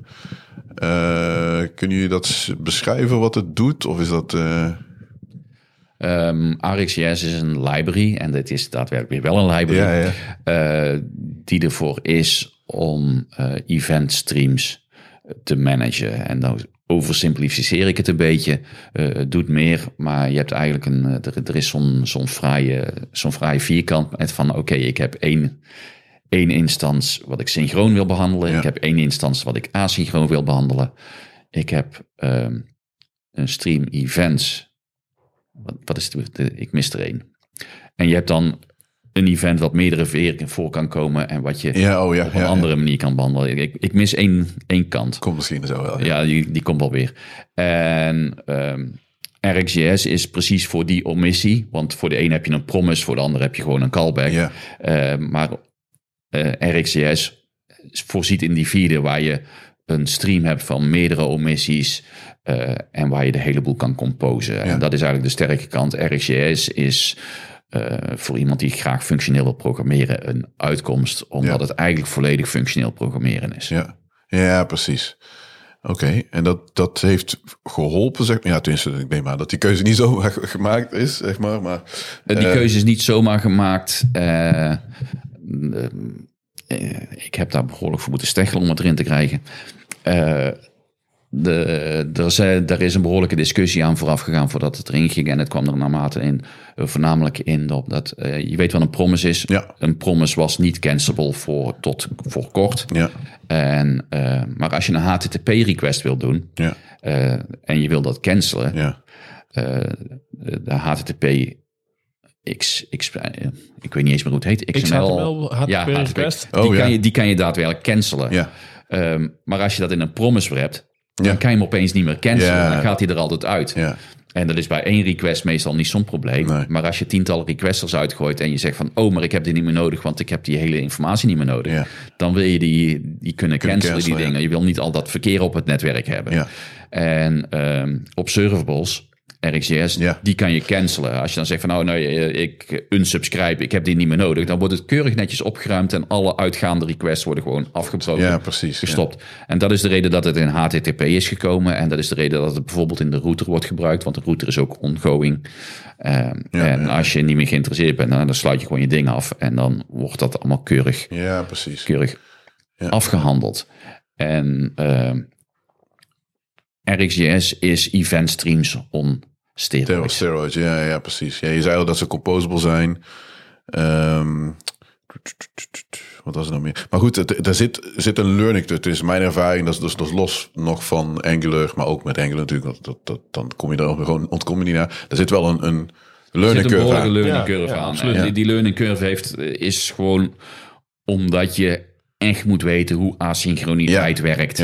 Eh, en dat terwijl RxJS niet eens asynchroon is, want het werkt prima synchroon. Ja. Maar je moet het hele concept van asynchroniteit en synchroniteit goed begrijpen. Eh, En dan nog de library zelf begrijpen. Ja. Welke delen je eruit moet halen. Ja, Want ja. eh, RxJS leunt natuurlijk op operators om bepaalde onderdelen te doen Ja. in zo'n stream. Dus als Ja. er een stream eh, plaatsvindt, het pakketje komt voorbij. Ja, wat gaan we dan doen? Oh ja, nee, ik wil van pakketje A moet eh, de naam veranderd worden. Ja, precies. Hè, dat, dat, daar hebben ze allemaal operators voor. Ja. Ehm, en die moet je ook nog eens weten. Dus, dus ja, je moet, moet het concept weten inderdaad. Maar je moet ook nog weten ja, hoe de library en welke onderdelen er dan echt Ja. in zitten... om de toepassing die je wilt gaan programmeren eh, goed te gebruiken. Ja, precies. Maar goed, dat, dat- daar zijn heel veel voorbeelden voor, nee, neem ik aan. Dus er is Ja, meer dan genoeg. En de documentatie eh, is tegenwoordig van ArcGIS ook Ja. heel erg goed op orde. klopt. Eh, dus, dus de meeste mensen komen daar wel eh, vrij goed uit. Ja, ja, ja. je moet er wel goed, maar het is niet even, ik rush er even in en ik ga het even, ja, het Nou, ik denk niet, de meeste mensen zullen het niet in een uurtje kennen. Nee, nee, nee, daarom. Het kwartje moet tenminste, dat is mijn ervaring. Ja, het het- duurt het- even voordat het kwartje goed valt. Het kwartje moet vallen en je moet ook ehm, de use case hebben. Ja. Ik, ik was op het moment dat ik RX ontdekte, wat overigens ver voor Engler Ja. zelf was, ehm, had ik zoiets van, oh, maar dit lost voor mij een, een use Ja, case ja. op. Dit is een, een probleem waar ik regelmatig Ja. tegenaan loop en dat wordt door deze library opgelost. En het principe van de observable, en dan heb ik het niet eens over RxJS, maar gewoon Ja, het, het, pattern. ja, het pattern, het Ja. observable pattern, dat, dat loste een probleem voor mij op. En vandaar dat ik het gelijk kon plaatsen. En ik, ben, ik, ik geloof dat ik mijn eerste RxJ-talk in, in 2013 heb gedaan. Mhm, oké. Of iets later. Maar in ieder geval eh, Lang, lang geleden. lang geleden, ja. Ja, ja, precies. Want het is, het is even kijken, want het is, ja, RX staat voor react, reactive programming, zeg maar. Het is niet react programming, maar reactive, zeg maar. Dat is wel een heel belangrijke. Eh, want volgens mij is er, ik weet niet eens, er zijn een aantal, in .NET heb je ook een, dus ieder Net is het platform begonnen, heeft- toch? Ja, dat meen ik wel, want volgens, Volgens mij is het door... Het is eh, een Nederlander. Bart de Smet. eh, ja, hè? ja, ik zeggen, het is weer een Erik. Meijer of Bart Erik Smet? Meijer. Ja, ja. Ja. Bart Smet is een Belg. Erik Meijer klopt, ja. Met de funky shirts. Ik weet niet of je die wel eens gezien Het hebt. is, het is door Erik Meijer is het bedacht. Ja. Eh, en het is als eerste, ge- eh, volgens mij is er als eerste een eh, proof of concept gemaakt in JavaScript. Ja. En daarna is Oh, het ja. geïmplementeerd in eh, Tot net volgens mij dan, of niet? net of in, in een andere Microsoft taal. Ja. En eh laterhand is het opnieuw geschreven in, in JavaScript en overgezet naar TypeScript. Eh, Ja, ja, ja, oké, maar dat ja, klopt. En, maar goed, er is een- ik heb er vanaf het begin al van al, Ja. al meegespeeld. eh. Ja, precies. Want ik weet nog, de, ja, dat is wel heel lang geleden, ja. Een oud collega van mij, die had toen een keer laten zien, zeg maar, ook gewoon, oké, eh coördinatie de muis, zeg maar, dat is de, de stream, zeg maar, mouse-event. waar die, en de mouse, ja, ja, precies, waar die beweegt, en dan kun je het eventueel laten vertragen, Ja. Of eh, je, laat, je laat skippen. Dus al die, die, die, eh, ja, die operators eigenlijk, die liet hij toen zien. Zo, oh, ja, dat is wel impressive, zeg maar. En dat was trouwens wel JavaScript toen. Eh, en in de .NET kant zijn er ook mensen die er helemaal weg van zijn. Het is, ik moet eerlijk zeggen dat er minder... Het gebeurt niet zoveel meer in de backend, zeg maar, in de .NET eh, kant, denk ik. Ik, ik denk dat het, eh, volgens mij is e-link er ook op gebaseerd. Maar ik weet niet genoeg van Oh, e-link. Link bedoel je? Ja, Link. Link. Ja, ja, ja. Ja, ik heb daar één talk van, dat is wel Bart de Smet, zeg maar. Die legde toen uit, zeg maar, dat het eigenlijk ook reactive was. En heel, super gaaf. Dat was wel een van de normaal. Ja, dat is het, als je dan sessies hebt van Microsoft, dan was het heel vaak dat je 9 van de 10 sessies bij zo'n eh, conference. Dat je dacht, oké, soms is het 30% micro, eh, marketing. Soms is het wel kennis, maar dan is het best wel ja, starters, zeg maar. Ja, Level 100. ja precies. Ja. En toen kwam er één keer die van Bart de Smet. Toen dacht ik, oh, wacht. eh, nu moet ik even opletten. dit is 400. Ja, precies. En dat- was echt een hele dikke 400. Toen dacht ik, wow. Maar dan, dus op het moment dat ik het niet verwacht, dat is irritant. Ja. Toen had ik me ingesteld op iets anders. Ik denk, ah, dat komt wel goed. Het kan niet moeilijk zijn. Maar dat was echt wel een hele goede sessie. En toen legde die wel die link, zeg maar, met, eh, met reactive programming. Dus, maar ik heb daar verder toen niet meer in verdiept. Ik ben pas weer echt in gaan verdiepen, zeg maar, toen ik met Angular, ja, nee, niet twee, vijf, weer in aanraking kwam. Ik, ja, toen moest ik wel. En dan, eh, ja, het is heel, een mooi model, zeg maar, even eh, heel simpel gezegd. Ja, maar het is inderdaad RxJS en de Observer. Het model is vrij lastig te begrijpen. En ik kwam daarachter op het moment dat ik mijn eerste RxJS-stalk deed... Ja. voor een eng, eh, zaal met eh AngularJS developers. Want Angular was nog geen ding. Mhm. En ik in twee minuten een complete blanke zaal had. Er iedereen zat van, oh... Ja, ja. en ik had zoiets van, oh, ik ben net begonnen en ik ga al zo langzaam. Ja. ja, ze hebben nu tegenwoordig die, die, die grafische, hoe heet die, charts? Dus dan kun je zien. Eh, ja, Marble diagrams. Ja, die marble, ja, precies. marble. Ja, dat is, wel, eh, dat is wel echt wel nice. Ja, dat helpt goed. Ook wel logisch dat dat kan, maar goed, die moeten maar even opkomen. Dus dat eh, is wel een eh, toegevoegde waarde. De, de CLI van, daar hadden jullie het net ook al over. Dat is best, op zich best wel een, eh, een sterk iets, zeg maar, vanuit Angular. Ja. Zijn er dingen die echt gewoon eruit springen? Of zijn er nog nieuwe ontwikkelingen daar in- dat gebied? Of is dat eh, gewoon steeds evolutie? Er komt af en toe eens iets bij? Of... Eh, nou ja, het laatste wat ze hebben gedaan, voor, ze leunen heel erg op Webpack natuurlijk eh, onder water Ja. nog. En daar zijn ze nu bezig om dat om te zetten naar ES Build. Oké, wel, Dus, ja. ja, dus daar zijn ze al, al aan begonnen. En dan moet ik even goed zeggen, het is volgens mij op het, eh, ja, ze noemen dat de build optimizer. Dus eigenlijk de optimalisatie van de code zelf. Ja, Dat werd voorheen door een bepaalde webpack Ja, tooling gedaan. Ik weet niet meer precies hoe die heet. En dat doen ze nu met eh ES Build. En volgens mij de CS6 zeg ik uit mijn hoofd ook. Dat het nu inmiddels door eh, eh, ES Build eh, de, de, gaat. de CLI zit nog best vast aan Webpack, maar ze zijn daar langzaam maar zeker inderdaad wel afscheid aan het nemen. Maar als een gebruiker merk je daar eigenlijk niks van, behalve dan dat het steeds sneller Ja. wordt. Ja, dus ja, ja precies. De snelheid. Performance-wise is het nu volgens mij 20% sneller sinds 13. Want 13 is dan de officiële versie waar dat dan echt eh, eh, in, in gemaakt is. En Ja. daar zitten nu ook concepten in als caching. Eh, dus Oh, dat ja, je ja. beeld gecached wordt. Ja. Eh, en dat hij begrijpt dat als je in component B iets aanpast... ja, dat hij niet component A opnieuw hoeft te rebuilden. ja, ja. dat is ja, waar. over, overigens zit het een Webpack cache. Maar Ja, het Ja, is wel ja, webpack dat cache, klopt. dat klopt, dat Ja. klopt, dat klopt. Dus, maar, de, maar die adoptie is er wel. Ja. En, en je ziet ook dat de, de, de mensen die zoals een, een ES-beeld graag willen gebruiken, dat die adoptie er ook is. En overigens, Ja. als je dat echt zou willen, je kan ook gewoon de hele webpack-stream eruit gooien. Maar dan moet je je eigen builders maken, want dat is dan weer een ander concept. Ja. En daar zie ik ook wel eh, de eerste proof of concepts voorbij komen om dat te doen. Oké, oké. Dus dat ze alleen maar ES-beeld eh, gaan doen. Maar dat, dat zijn gewoon open source projecten. eh, is nog niet specifiek iets door Angular zelf gemaakt. Ja, ja, ja. Want die, de, hoe heet dat? Want was er niet een, een- een, een Java iets? Ik, nou, ik- wat was dat nou? Dat was een van Optimizer. Ik, ik weet niet meer. Dat is één component wat niet per se in JavaScript draaide, maar taal X, die ook iets zou optimaliseren. Wat, ach, god, nou, dit is echt ja, dat, dat is. IS-beeld. Wel. IS-beeld is in Go geschreven. Oh ja, Ja, ik dacht, ik Eh, twijfel, is het even rust. IS-beeld? or Nee. Nee, Go. Oh, nee, maakt niet uit. de, een van de toolings is inderdaad in Go of in Rust geschreven. Ja. En eh, die compileert, eh, Ja, ja, die precies. compileert Ja, dat- dat zie je- TypeScript Ja. sneller als TypeScript. ja, dat zie je steeds meer gebeuren. Ja. Want het was dat- eerst al ons gevaar van ja, moeten we dat wel doen? Want eh, compatibiliteit, of weet ik veel het allemaal. Maar toen, ja, je ziet ja, Go en Rust eh, steeds vaker voorkomen, zeg maar, in dat beeld. Omdat de beelden best, soms best lang kan Ja, duren. tuurlijk, dat is met alle JavaScript, zeg maar. TypeScript, JavaScript. Dus dat zijn wel goede ontwikkelingen. Dan is er ook iets als eh, Angular Core. Hoe, eh, wat zit daarin? Nou, het is de kern. maar eh, wat betekent dat dan? Nou, dat betekent eigenlijk alleen maar dat dat de basislibrary, da- daar Ja, heb ik het ja. inderdaad over een library van, van Angular is, Ja. waar eh, niet een compiler meer in zit, want die zit ondertussen niet meer in de core. Oké. Eh, maar waar de, de basisonderdelen van Angular in zitten die je nodig hebt in de browser. Ja. Eh, nou klinkt Core als dat is één groot ding wat ik altijd moet deliveren. Dat is niet zo. Angular is zo gebeeld dat alles wat je gebruikt geïnclude wordt en de rest wordt getree-shaked. En Ja. daar, daar wordt heel erg strikt naar gekeken. Als er iets toegevoegd wordt, is het tree-shakeable? Kan het, kan Ja. het door de tooling verwijderd worden? Ja. En ehm, als jij de router niet gebruikt, nou is de router een eigen package, maar zou, je, zou die erin zitten, zou je die ja. niet gebruiken? Nee, gebruik een eigen, dan, dan is dat prima. Ook al heb je hem als dependency Ja. ergens in je package eh, file zitten, dan wordt die gewoon eruit gehaald. Ja, ik snap hem. Ja. Oké. Dus, eh, maar, maar Core is niet iets waar een Angular developer mee bezig is. Die importeren gewoon de dingen die ze nodig hebben. En eh, de tooling zorgt er eigenlijk voor dat, eh, Ja, dat je niet meer shipt als wat je nodig hebt. Ja. Dat wil niet zeggen dat je maar blindfolded alles moet gaan lopen includen wat je ook maar nodig denkt te hebben. Nee, nee. Ehm, Maar dat is altijd wel zo. hè? ja, dat is altijd wel zo. Helaas gebeurt het ook nog wel eens eh, zo hier en daar. Eh, ik kom zo hier en daar wel eens een enterprise projectje tegen. Wat, eh hey, wat is het payload? Oh, 20 megabyte aan scripts. Ja. Ja. Ja. Ja, ja, dat klopt. en dat, En dat is volgens mij, nou, nou, daar schrik ik nog niet eens van. Want dat zijn soms echt wel ze zijn soms nog groot. wat groter, Ja, zeg maar. Ja.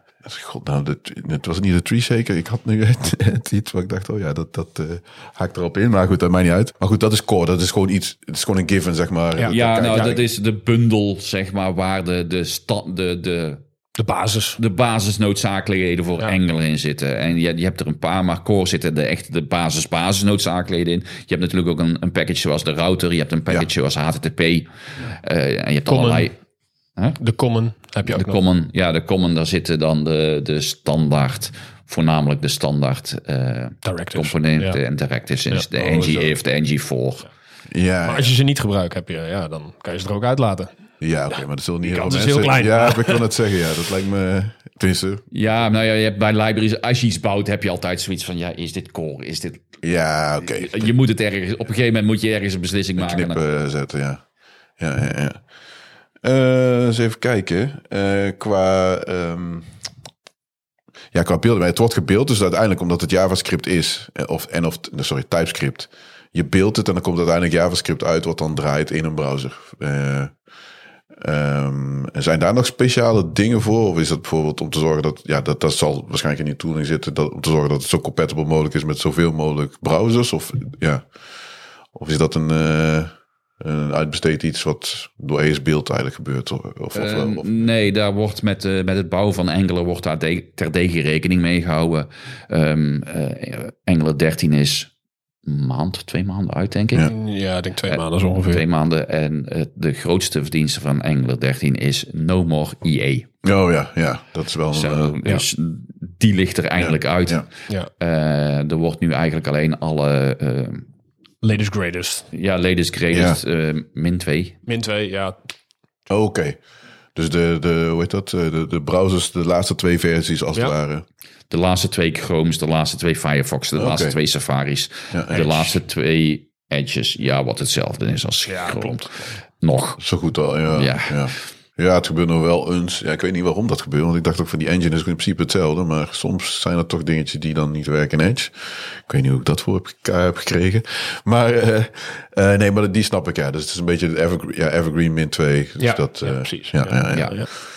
Ja, dat is ook wel, eh, wel, wel logisch. En dat kun, je, dat kun je mogelijk ook instellen of niet? Want dat is volgens mij heb je wel... Ja, er is een instelling voor. Er is, eh, ehm, je kan het natuurlijk niet instellen voor Angular. Angular support al die dingen. Ja. Maar je hebt de, de browser RC-file. Ja. En daar kan je zeggen van nou, ik wil alleen maar eh, de laatste van Chrome. En, of ik wil alleen maar Chrome. Ik Ja, of een hele specifieke versie van Firefox, omdat je dat zo graag wil. Ja, precies. Ja, eh, omdat er misschien in een bepaalde enterprise zitten ze daarop vast. Ja, of zo, dat weet ik Overigens wordt dat door de tooling wel herkend. En dan zal Angular de tooling daarop aanpassen. ja, Oké, ja, onder water wordt het aangepast. ja, dat is nice. Ja, ja, ja. ja. Dus als jij zegt ik bouw alleen maar voor Firefox. Ja. Dan wordt alleen, Firefox dingen gedaan. alleen de Firefox dingen gedaan. Ja, ja, precies. De- de- de- voor zover dat dat... Kan. Bij het compileren bedoel je Ja. dus? Ja, ja, ja. Oké, ik snap hem. Ja, ja dat is wel heel erg. Dat is, dat is wel heel fijn. Ja, ja en die, de, de JavaScript wordt misschien iets kleiner soms, want ja, je moet. Dat is het voornamelijk. Ja, nou ja, nou we geen IE meer hebben, Scheelt het heel scheelt, veel. het, Ja, ja, ja, scheelt het niet zo heel veel meer. Ja. Ehm, eh, mijn eerste vraag toen ze met versie 2 uitkwamen was, gaan we dan geen IE meer supporten? Dat hebben ze wel gedaan. Dus. En dat hebben ze wel gedaan tegen mijn wil in. Soms, soms krijg ik Ze niet de luisteren zin. ook niet Nee, naar ze hè? luisteren niet altijd. Nee, eh, gek. soms wel, maar niet altijd. Ja, dat is waar. dat is heel irritant. Nee, dat. eh ja, IE is gewoon. Ja, nou goed. Ik wil niet, niet heel lang eh, over. nou, ik Laten we, best laten we wel er niet te lang, nee, laten we niet te lang over IE praten. We zijn ermee. Nou ja, ik vind het. Kijk, het is wel een interessant gegeven, zeg maar. Bijvoorbeeld met als op Mac. IE was volgens mij de eerste serieuze browser voor een Mac. Dat is heel raar, want dat is toen door Microsoft ontwikkeld. En volgens mij de IE, nou ik, heel- eh, ik 5-achtig. Ik bedoel met 5X, volgens mij 5.5 of zo. Dat is een versie zeg maar die op, IE, op, op, op Mac beter zichzelf verhield aan standaarden en CSS-standaarden dan de IE zeg maar op een eh, eh, Microsoft eh, op Windows zeg maar omdat het team was anders. Het was gewoon, oh ja, laten we ons wel een beetje aan de regels houden, zeg maar. Terwijl dat andere IE-team, ja, dat was ja, berucht. dat is echt, we hebben veel gevloekt, zeg maar. toen we voor IE, ja, vijf was het al, en zes was, ja, ja, dat is heel lang. Die versie is, is er heel lang geweest, zeg maar. Was niet leuk, zeg maar. Dat is echt, wow, man. Nou, De, de, de selectboxen, zeg maar, de drop-downtjes, zeg maar, die waren echt, ja, hel, zeg maar. Die, ik was echt blij als het toen. Ja, toen was Chrome volgens mij nog niet eens heel erg aan de orde. Kwam er weer aan. Firefox had je toen als alternatief. Daar was ik wel heel blij mee. En toen Chrome kwam was ik heel erg blij. Want dat het een beetje, dat er een beetje concurrentie was aan een goede browser als alternatief.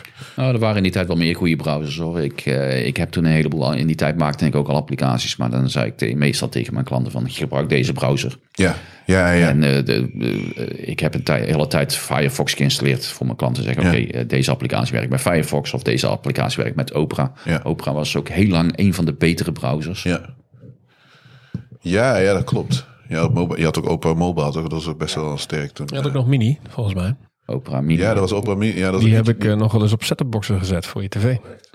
was, dat wel, was Mini degene die rende de server ergens anders? Ja. En dan, eh, ja, ja, ja, ja. oké, dat is die, ja. Ja, dat vond ik op zich een mooi concept. Ik denk privacy technisch dat het tegenwoordig lastiger wordt. Ja, ik weet niet wat ze tegenwoordig doen. Ja, volgens mij... Ja, ik, Volgens mij werkt het nog steeds. Ja, dat Mini het zal zeker, zeker nog ergens werken, absoluut. Ja, ze hebben volgens mij een shift gemaakt. Dus dat ze een andere, eh eh, hoe heet dat, engine zijn gaan gebruiken. Is volgens mij niet meer de, die van zichzelf. Nee, ze zijn overgestapt naar de engine die Chrome ook gebruikt. Wel, Chromium. Chromium. Chromium. Wel, het is een beetje jammer. Ze hadden gewoon...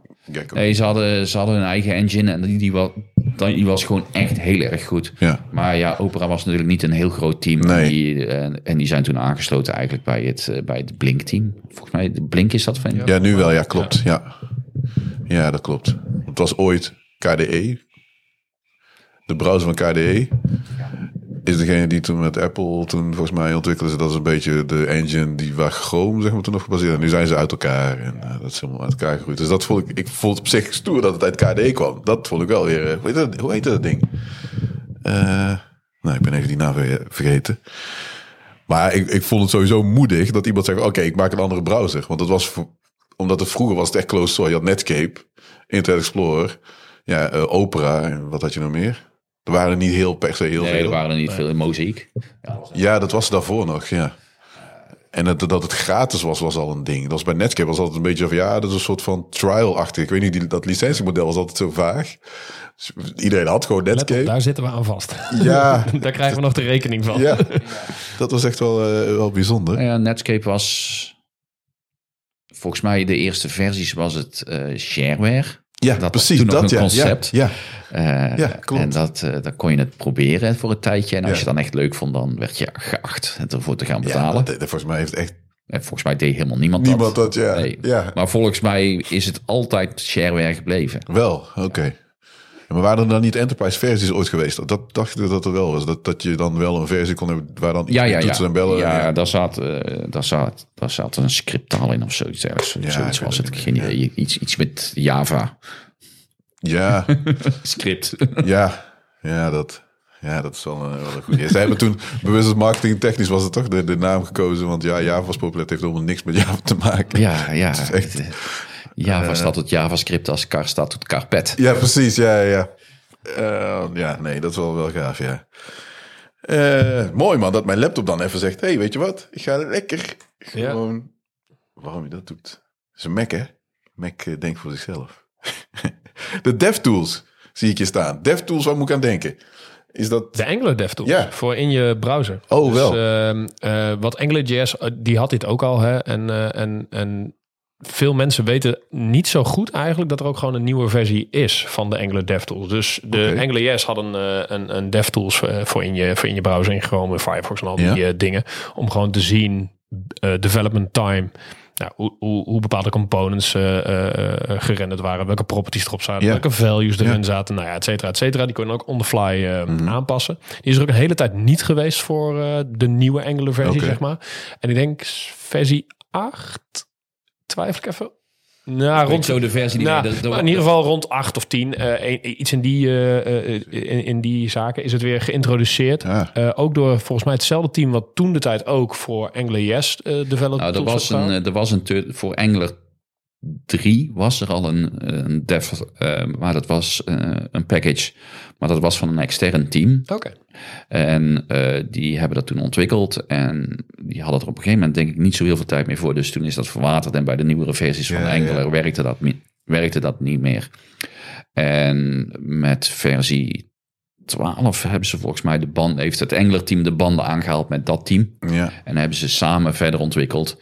En hebben ze gezorgd dat de DevTools nu weer helemaal up-to-date en, Ja. en, Dus daar kan je en nu alles gewoon zijn. weer, en dan eh, kan je gewoon je, je Angular applicatie, eh, in- als die in dev mode draait, kan Ja. je gewoon al je componenten openen. Ja. Je kan je properties of aan je componenten, je, je kan de inputs en Ja, outputs precies. zien. Je kan er ook dingen tegenaan gooien. Je kan zeggen van nou, als ik hier nou eens een, een, een boolean in gooi in plaats van een nummer, wat gebeurt er dan? gebeurt dan. Ja, dat, dat soort dingen. Dat, dat vind ik wel fijn. Ik, ik, ik moet eerlijk zeggen dat ik niet per se toen toen ik... Nou, ik, soms doe ik nog steeds Angular. Miste ik het in eerste instantie niet. Maar toen ik weer eh, met Vue even werkte, dacht ik, oh ja, daar zit hij in. Eh, ja, React heeft er zeg maar in. Dus ik dacht, oké, nou goed, het zal wel. Het mis, maar dat hij dan weer terug is React een. DevTools. is dat niet alleen de Redux ding? Nee, het zijn wel DevTools, ja. Oké. Dus dat je, je kunt de state zien, zeg maar, en de componenten hoe die onder elkaar, ja, de, de, de vader-kindrelatie als het ware, en dan zie je de state. Eh, dus dat doet ja, React ook. Maar in principe is dat best logisch, zeg maar. Eh, nou, dus de ene vindt dat fijner dan de andere. Want de andere kunnen in de console kan je nog best wel weer wat dingen. Dus dat is natuurlijk ook nog maar eens de ervaring uh, van Dat ligt ook wel van je ervaring. Ja. Ik, ehm, ik gebruik een enkele keer de DevTools van Angular, Ja. maar meestal ga ik gewoon gelijk naar de console. Soms is het nog handig als je echt eh, profiles wil draaien. Dus eh, performance dingen. Want die zitten Ja. standaard in. Oh, Dus, oké, eh, dat is, dus, zeker dus je kan heel specifiek... Performance profiling is, is veel beter. Ja. Veel makkelijker in de, in de DevTools van Ja. Angular. Ja. Omdat die alleen kijken naar de... Die gooien zeg maar alle bulk die uit de browser komt. Ja. En uit het framework zelf gooien ze weg. Ja. Die laten zien, nou dit, dit, dit, dit kost dit component aan tijd. ja. Dus dat is wel heel, eh, heel Ja. Dat, is, dat dat is inderdaad fijn, wel ja. heel prettig. Ja. Ja, dus dat is ook wel. Daarom is het ook goed om even te benoemen, denk ik, dat, dat de mensen ook gewoon die tool gebruiken op het moment dat performance problemen Ja. bijvoorbeeld eh, een rol spelen. Ja, of dan, je, dan is het heel helpvol. ja, of Ja. je even wat wilt testen. Hè? Ik bedoel gewoon inderdaad een, een string, een boolean. Wat gebeurt er dan allemaal precies? Ja, ja. Eh, Als voorbeeld. Ja. Eh, dan zijn dit soort tools gewoon heel handig om, om even Ja. op je, in je browser te hebben. Ja, ja, ik schrijf nooit bugs, dus ik heb die dingen nooit nodig. Oh, heel gek. Oh, dat ben jij. Dan moet je zo meteen inlijsten. Dit is de bugvrije developer. dat is wel cool, ja. Eh eh, statement... Sorry? Ik wou dat het waar was. Ja, nee, ik bedoel, één regel is voor mij al moeilijk. Nee, nee, nee. Dat, je- iedereen schrijft bugs. Ik bedoel, dat is eh, los van... Misschien is de use case veranderd, dan anders staat er gewoon een bug. Of je hebt Ja. ergens niet aan aangedacht. Dus, dus dat is verder geen, geen raar iets. Dus je moet... Was dat een hondje? Ja, ik hoorde ook een hond ergens. Ik dacht Je dat... eh, eerste kantoor aan de linkerkant. Echt waar? Ja. Ik heb, eh, om nou, ja, nou toch, zeg maar een, eh, hoe noem je dat? Segway, of ja, niet een, nou, een beetje een, een, een- hoe zeg je dat? Sideway. Sideway, ja, niet een segway. We In het Nederlands dwalen we af. Ja, want dit is echt, ik- vind het, nee, heel veel mensen zeggen, ja, je moet je hond gewoon het werk kunnen. Snap ik dat jij dat wil, maar sommige andere mensen, die hebben zoiets, ik vind honden niet fijn. Dus dat, ik, ben niet er helemaal over uit of je nou je hond altijd mee, naar je werk moet nemen. Ik had een oud collega van mij, misschien heb ik vertel- verhaal een keer eerder verteld, zal wel. Dan moet je het eh, maar mee doen. Eh, dat hondje vond mij gewoon heel erg leuk. En ik heb niks tegen, ik bedoel, ben niet, eh, niet bang of zo van honden of zo. Maar ik was aan het werk en dat hondje zat heel tijd, eh, nou toen, keffen, keffen, keffen. Oké, eh, niet nu, zeg maar. In mijn pauze vind ik het op zich ook, mijn buk aan het maken. Ja, precies. Je bent gewoon, het is gewoon een extra afleiding. Dat hoeft niet, zeg maar. Ja, ik kan, ik kan nog genoeg bugs van mezelf schrijven. ja, Daar heb ik hulp nodig. Ja. Dus iedereen van, oh, dat is zo'n lief hondje. Ja, maar dat snap ik. Maar niet in deze kamer. Ja, precies. In mijn vrije Even tijd druk. is je lief, ja. Maar ik ben aan het werk. Ik hoef geen... Ja, maar ja, dat is een beetje doorgeschoten. Ja, soms, dat zie je hier ook wel eens. Dat de werkomgeving moet heel leuk zijn. Snap ik. Maar aan de andere kant, ik het moet ook, je, moet, je moet ook werken, zeg maar. Het is, op een gegeven moment was er een trend dat overal stonden flipperkasten, pingpongtafels. Alles was maar leuk, glijbanen, eh, noem het maar op. Ja, ik snap dat het leuk moet zijn. Maar aan de andere kant denk ik ook van ja, het moet een environment zijn waar je goed kunt ontwikkelen. En dat je ook af en toe even pauzeert en even iets anders doet. Maar het is niet alleen maar een speeltuin. Maar je had het volgens mij over state management. Daar begin je. Daar wilde ik over gaan beginnen. Ehm, Ja, ja, Ja, ik kan de staat twee van manieren doen. werkplaatsen. sorry? De staat van werkplaatsen. Ja. ja. Te veel afleiding werkt niet. ook Nou, een soort steeds state management. management. Ja, dat is Ja, steeds bij zo'n side effects. Dat is niet heel handig. Jij. Ehm, ja, ik kan het op twee manieren doen. We kunnen eh, we hebben over eh Scully en Jamstack of eerst over state management. Dan mogen jullie kiezen. Ja, maar ik denk misschien kunnen we even kort eh, state management aantippen. Eh, want want eh, binnen de Angular community is state management altijd best wel een ding. Je ziet daar een aantal nou ja, verschillende open source projecten voor die Ja. heel goed zijn, denk ik, eh, voor bepaalde eh, toepassingen. Ja. Eh, maar je ziet ook dat die vrij snel geadopteerd worden. Dus, Binnen enkele, ja, binnen, bi- ja, binnen enkele projecten. En, en, en wat bedoel ik daar dan mee? Eh, we beginnen een project en we moeten daar meteen een state management library in hangen. Mhm. En dat is denk ik wel iets wat, wat niet zo is. En, en of tenminste, daar zijn wij beide wel redelijk sterk in. Is dat je eigenlijk. Neem ik aan. Of stellig. Ja, ja, nee, ja, maar ja, sorry, je hebt ja, niet uit, ja. eh, dus dat je dat eigenlijk helemaal niet per definitie nodig hebt in Angular zelf. Want Angular heeft gewoon services. En services Ja. kunnen gewoon je state, State managen. In Ja. welke vorm dan ook. Ja. En dat, dat verschilt natuurlijk. Ehm, en wanneer, wanneer heb je het wel nodig? Is waarschijnlijk een hele grote enterprise applicatie over meerdere teams die allemaal een klein stukje hebben van een domeinmodel Ja. dergelijke. En misschien ook dan nog wel websockets hebben die alle eh, eh, eh, data Oh, als het ware Ja. pushen. Maar in alle andere cases zien wij het in ieder geval eh, redelijk dat je nou ja, met een paar services in Ja. de basis er gewoon wel, eh, wel uitkomt. Oké. En als je, als je daar goed naar kijkt, dan kan je het concept subject as a service is, is vrij bekend binnen Angular. Ik weet niet hoe dat in een andere community is. Maar dan leun je eigenlijk weer op eh, RxJS, observable eh, pattern om eigenlijk je state te managen. En dan Ja. heb je, dat kan je allemaal namelijk gewoon in een service. Oké, ja. Dat is de manier eigenlijk om. dat is de standaard manier. Nou, dat zou de standaard manier moeten zijn. Helaas wordt er heel vaak al direct naar een management library gegrepen. Ja. En dat is eh, heel vaak inderdaad gewoon... Oké, laten we een klon gaan halen, want we hebben een mug. Ja, oké. Ik, ik, ik, ik snap hem. Want dat, die, die discussie die is. ehm, Ik weet niet hoe die is. Jij komt meer uit de React hoek. Ook, ja, mij. React en Vue, Eh, zeg maar. eh, ik weet niet hoe die, Nou ja, hoe die eh, discussie daar is. nu moet ik eerlijk zeggen, kijk, als je mij vraagt de laatste jaar wat ik gedaan heb. Ja, dan is het Vue Angular. Iets, nu, nu ja, iets meer Vue dan eh, Angular. Daarvoor React. Die discussie is bij alle drie een beetje hoor. Want React wordt ook heel snel, werd er heel snel gezegd van oké, doe maar eh, eh, Redux of MobX. En terwijl ook, die hebben we ook eh, te gast gehad, zeg maar, de MobX man, die zei ook van ja, je doet, dat hoeft niet. Zeker met de nieuwe API's, zeg maar. zou je dat niet hoeven. Omdat in principe, anders moet je die state iedere keer Ja. doorgeven naar kinderen. En dat hoeft nu niet, want je hebt nu een context library. En, en, en dan is het, ja, dat. Ik heb daar een itch bij, omdat ik dan eigenlijk een soort van global state ga creëren. En dan denk ik van oké, maar er is geen contract tussen, die, dus tussen de, de vader-kind. Dus je weet niet wat je kunt verwachten. Je moet dan maar weten, er zit iets in die, in die context. Ja. En die kan ik op een bepaalde manier ophalen. Ja. Ja, maar dat is de meeste state libraries die maken één globaal groot, sto- groot ding, wat meestal store heet. Ja, precies. En alles wordt in een globaal ding gegooid. En dat is mijn grote bezwaar ook. precies. Je, je mist de koppeling tussen je business logic Precies. eh, en je lokaliteit. Je, je bent hier bezig met een, een tabel te maken van het een of het ander. Ja. En eh, daar zal een service bij horen. En die service zal de business logic moeten bepalen. Ja. Maar eh, state management krijg je heel vaak dat eh, je business logic niet meer in je component zit. Ja. En zelfs niet meer in je service zit. Maar die zit in allerlei stukjes verdeeld Klopt. door je hele applicatie heen. Er zit een stukje van je business logic in de effects. Er zit een stukje van je business logic in de reducers. Ja. Er zit een stukje van je business logic in, eh, in Iets anders. iets anders. En en, en de, de hele logica kan je niet meer gewoon van bo- boven naar beneden lezen. Je moet, eh, Ja, klopt. je moet op jacht naar alle stukjes. Ja, dat, precies dat. Plus, Maar plus dat, het vind ook ik een nog een, een, sorry, een, een, een extra complexiteit voor, nou ja, ik noem het maar even juniors of mediors of mensen die gewoon niet deze concepten goed kennen Mhm. en dus ook niet weten waar ze in een project naar moeten kijken. Ik denk iemand die al eh, 30, zo, 30 keer zo'n project eh, heeft gedaan, die zal meteen snappen waar alle onderdelen Ja, ja. zijn, zeg maar. Eh, maar dat is helemaal niet nodig. Ja, maar dat is dan wel op basis van... Kijk, dan, Dat krijg je even... van ervaring. Ja, maar ook conventie, zeg maar. Ja, Stel ook. dat je bijvoorbeeld Ook. een... eh, Nou goed, dus, dan spreek ik even over React en dan Redux. Dan er zijn er ergens best practices afgesproken of zo. Ja. En dan verwacht je dingen daar en daar en op die manier georganiseerd. En dan weet je op die manier van oké, zo moet je dat doen. Maar dat is niet ergens iets... Ja, dat kan wel. Je kunt met code analyzers kun je er waarschijnlijk nog wel iets bo- boven water krijgen. Maar dat is, daar zit geen tooling achter of zo. Of er, er wordt geen, Nee, door, precies. door typering van TypeScript wordt iets afgedwongen. En dat is, ja, ik weet niet of dat bij Mobix heb ik veel te weinig ervaring mee. Volgens mij is bij Mobix zit dat iets beter in elkaar. Eh, dus, dus dat vind ik een nadeel, zeg maar, van die manier hoe dat bijvoorbeeld in React zit. Vue heeft, eh, hoe heet dat, in Vuex heeft, is eigenlijk een beetje vergelijkbaar met, eh, met, met Redux en, en, en eigenlijk al die... eh, ja, trouwens, het is, heet dat, eh, de, de, de, de architectuurstijl was toen bij, door Facebook ooit een keer een soort van... Ja, daar komt het vandaan. Ja, en daar is Vuex een beetje op gebaseerd.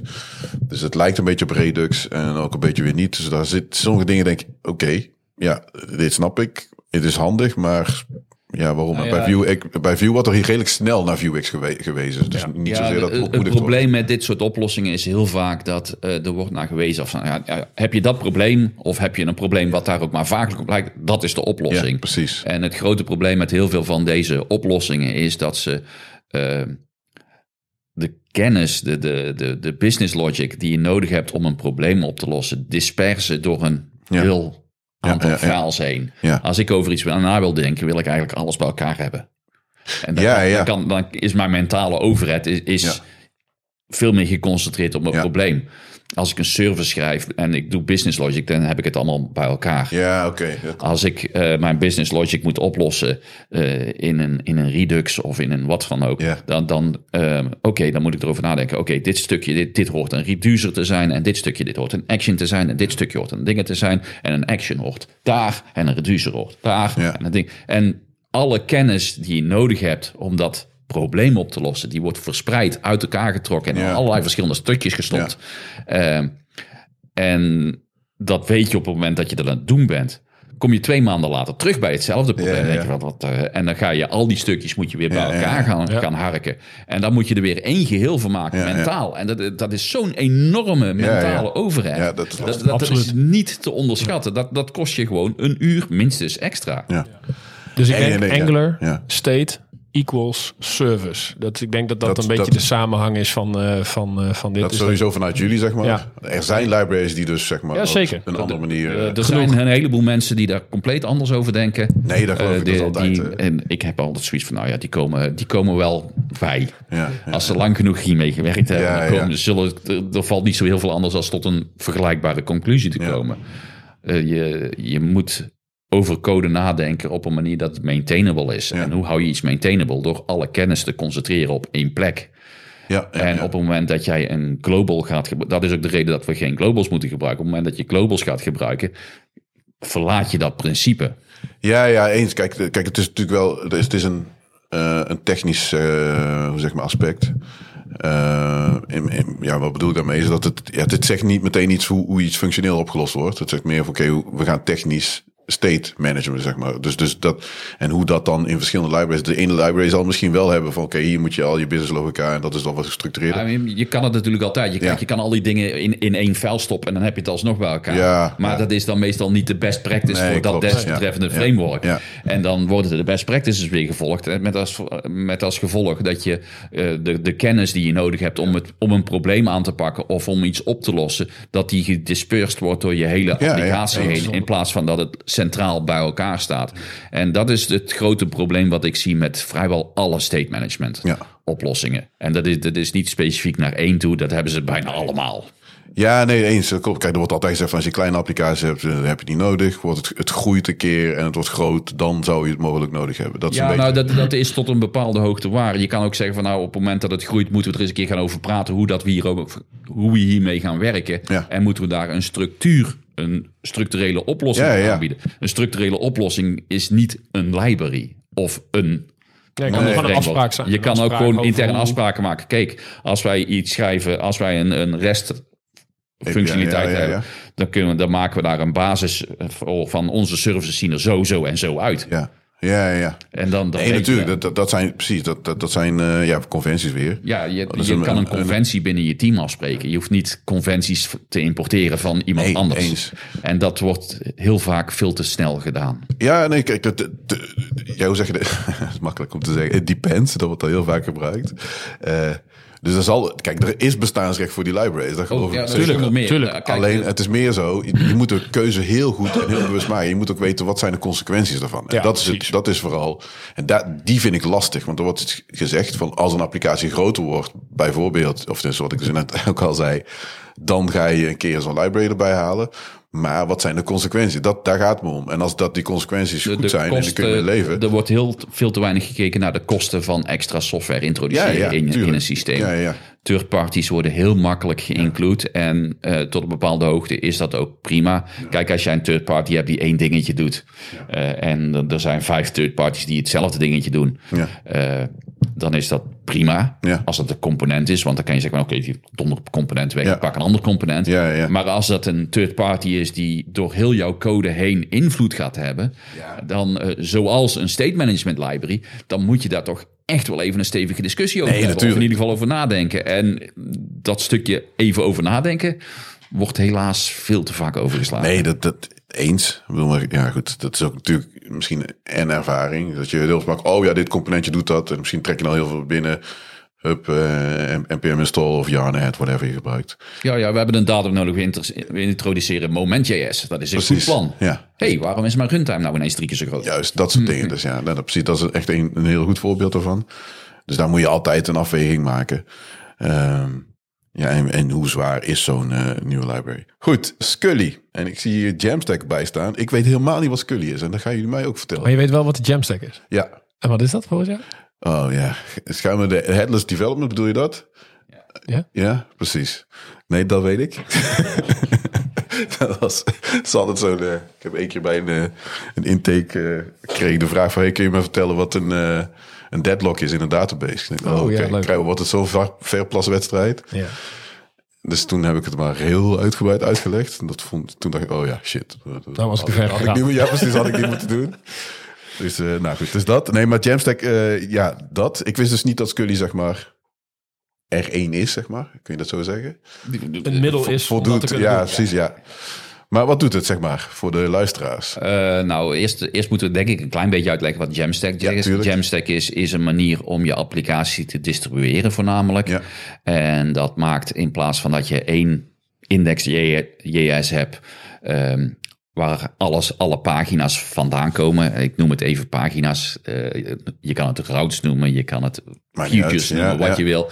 Maar dat, eh, al jouw pagina's komen uit één index.js met één set Ja. eh, JavaScript. Eh, Jamstack zegt van nou, dat is misschien niet zo'n goed idee. Want als je iets als SEO wil doen, of je wil andere optimalisaties hebben, of je wil een klant een snelle oplossing bieden, dan is dat misschien niet zo ideaal. Mhm. We hebben zoiets als wat heet, wat heet HTML, met alles al netjes ingevuld. En als je dat naar je browser stuurt, dan ziet je gebruiker direct Ja. waar het over gaat. Ja. En dan hoeft er niet eerst nog JavaScript op te starten en een framework te starten en allerlei andere dingen. Ja, Ehm, en dat is eigenlijk Jamstack. Jamstack pakt een, een applicatie en maakt een index HTML voor elke ja, pagina die je daarin hebt. Dat houdt in dat je voor SEO een enorme optimalisatie hebt, omdat alle pagina's, ja, het is gewoon een static site geworden in Ja. plaats van een Indexatie is beter daardoor. ja, de indexatie is veel beter daardoor. Ehm, maar ook de opstarttijd wordt veel sneller. Ja. Want de, de gebruiker die landt op een pagina en krijgt direct de informatie van de, HTML. De, de HTML van die pagina. Ja.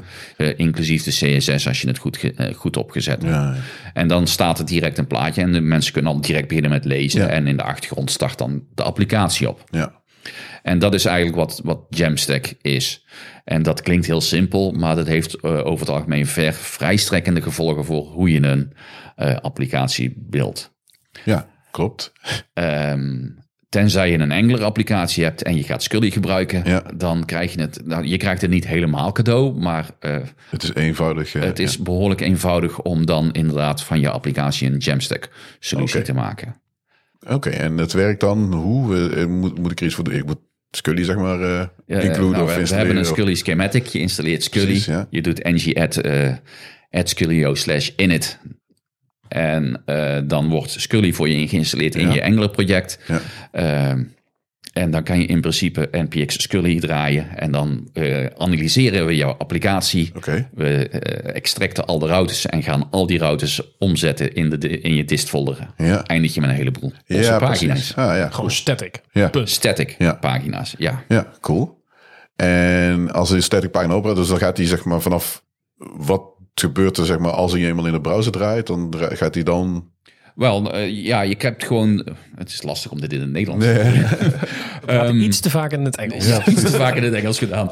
Ehm, de browser komt op de index.html. Je, je ziet direct, de gebruiker ziet direct de inhoud van de pagina, Ja. want die hebben we al gerenderd, want we wisten wat er kwam te staan. Mhm. Dus die, die ziet hij, die gebruiker begint met lezen. Ondertussen start gewoon je normale SPA-framework Ja. op in de achtergrond. En tegen de tijd dat de gebruiker zover is dat hij ergens op gaat klikken, kan is die, is die applicatie opgestart en is hij ready to go en gaat hij verder als een normale SPA. Ja, precies. Oké, cool. Ja. ja, dat is herkenbaar.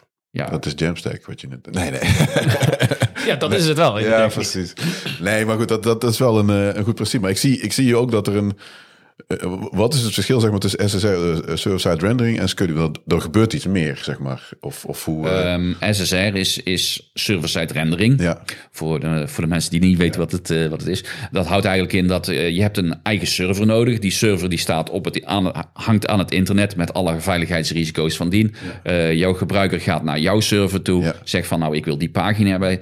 Eh, die server gaat die pagina voor jou bouwen. En stuurt dan de HTML naar de gebruiker toe. ja, precies. Ehm, daar heb je dus een server bij nodig. Eh, je moet betalen voor de server. Je moet betalen voor, de, voor de beveiliging van de server. Eh, je moet die server bouwen. Je moet die server onderhouden. Ja, ja, ja, ja. Eh, bij Jamstack eh, maak je, je, je rendert de hele boel tijdens development tijd. Ja. Of eigenlijk op het moment dat je gaat deployen, render je al je pagina's uit. Je uploadt het naar eh, je Een S3 CDN. bucket. ja En eh, het werkt. klaar. Ja. Je hebt geen eigen server nodig. Nee, ja, precies. En dat, dat heeft behoorlijke voordelen. Het gaat, namelijk, het gaat zelfs nog iets verder. Want je zegt van ja, maar op een gegeven moment is mijn applicatie gestart. En dan heb ik waarschijnlijk iets nodig wat heet data. Ja. Ik, ik, heb, ik Ja. probeer producten te verkopen. Dat, dat, ja. zal, dat zal data voor nodig zijn. Ja. Ehm, Scully geeft je de mogelijkheid om die data te embedden in je HTML. Ah ja, oké. Slim, ja. En dat houdt in dat je voor een productpagina eh, alle data die je nodig hebt voor dat product kan je embedden in die desbetreffende pagina, zodat je niet naar de productdatabase hoeft als je die pagina start. Ja, precies. Dat heeft als bijkomend voordeel dat omdat het geëmbed is in de pagina, is het synchroon beschikbaar. Ja, Dus als je spa start, krijg je niet een enorme flash, maar eh, meteen heb je... het staat er meteen. Ja, ja, ja. ja, dat is wel cool. Ja, mooi. En dat hebben jullie gebouwd? Eh, dat heb, eh, ik heb dat samen met, eh, met een aantal anderen gebouwd. Ik, ik ben de, de hoofdengineer, de Ah, architect, om het zo maar te Ja, zeggen. precies, ja. Eh, ik denk dat ik 80% eh, van de, van de code geschreven heb. ja. Eh, het is een open source project. Eh, Jeffrey werkt er ook aan mee. Het zou grappig zijn geweest dat je ja, dit is closed, closed source. Heb je hele podcast, ja, ik vind open source. Nee, deze doe ik liever niet. Ja, er, er is, uiteraard, je kan geen open source doen zonder een stukje closed source. Er, er zitten een paar ontwikkelingen aan te komen eh, waar wij services gaan bieden voor Scully gebruikers in de cloud. Oh, en, zo. en daar zullen, daar Ja, zullen stukjes closed source Dus de tool aan zich, die blijft gewoon publiek beschikbaar. Ja, ja, maar er zijn een paar enterprise features die het gewoon met name aan de enterprise kant gewoon makkelijker maken, sneller maken, eenvoudiger maken. Ja. Waardoor, ja, ja, en die, nou ja, daar zit een stu- stukje funding is daar gewoon Ja, eh, direct voor nodig. Ja, ja daar zit wel... eh, ja, dat moet... Maar daar komt ook al het gemak bij, zeg maar. Dat is ja, dan, ja, eh, tuurlijk. dan Ja, ja, je moet hè. natuurlijk wel Dus, een, een, een, eh, hoe heet dat? Een, Ik eh, werk, ik werk voor het bedrijf HeroDevs. Ja. En die, eh, die sponsoren Scully eigenlijk. Ja, oké. ja. Eh, het is ook gesponsord door Google. Oké, Door het Engler team zelfs. Nou, dat is wel heel, eh, heel fijn, ja. Als dan heb je in ieder geval de goede support. Nou ja, het is, eh, het is niet een, een hobbyprojectje. Want dit Nee. is niet iets wat je als een hobbyprojectje kan maken. Oh, Ik- oké. ik, heb, er zit hier van mij zelf al meer dan een jaar werk in. Mhm. Eh, het, het is... het maar is er een kans dat ze dat zeg maar eh Angular intrekken? Of is dat een beetje raar? Om, blijft het altijd los van? Ehm, het Engler team voelt er steeds meer voor om dingen af te stoten. Oh, juist in wel. plaats van Oh, Oké. te interna- nou, internaliseren. Tenzij het echt iets is wat heel erg close to the dingen is. Ehm, ik weet niet of het concept rehydration je iets zegt. Ja, ja, ja, zeker. Eh, dat is iets waar het Engler team naar wil gaan kijken. En als ze dat doen, dan ga ik toch eventjes serieus met ze aan tafel zitten. oh, zo. Oké. Ja, oké. En dan, eh, daar, daar is een enorme overlap in wat we willen. Ja, En eh, dan, Ja. dan gaan we even kijken hoe dat... We dat hoe dat verder gaat. Ja. Ja, In Angular 23? Nee, ik weet niet. Ik weet niet vanaf ergens. 16, 17. 16, 17. Oké. Ja, we zitten nu op 14. Ja, even over anderhalf. We gaan nu naar 14. Anderhalf jaar. Ja. Anderhalf jaar, precies. Nou ja, als, als 14 is eh, eind jaar. Of Ja, het, zal, eh, het, nee, zal april. geen, het zal geen 14 worden, nee. Maar eh, Nee, dat geloof ik, ja. maar volgend jaar. Ja, ik hoop volgend jaar. Ja, precies. Maar goed, Ja. dat, is, dat is goed om te weten. Ja, en wat nog wel interessant is, en dat, eh, want dat is vaak onderbelicht, het, de, er zit een heel krachtig plugin system in. Ja? Dus eh, stel dat jij... eh, Scully, hè, neem ik In ja, ja, ja, ja, ja, ja, Angular eh, zit ook een plugin management system in, maar dat is... Maar goed, we hebben het over Scully. precies. Ja. Ehm, eh, en wat je daar bijvoorbeeld mee kan, is dat je heel specifiek zegt dat je een bepaalde route hebt. ja.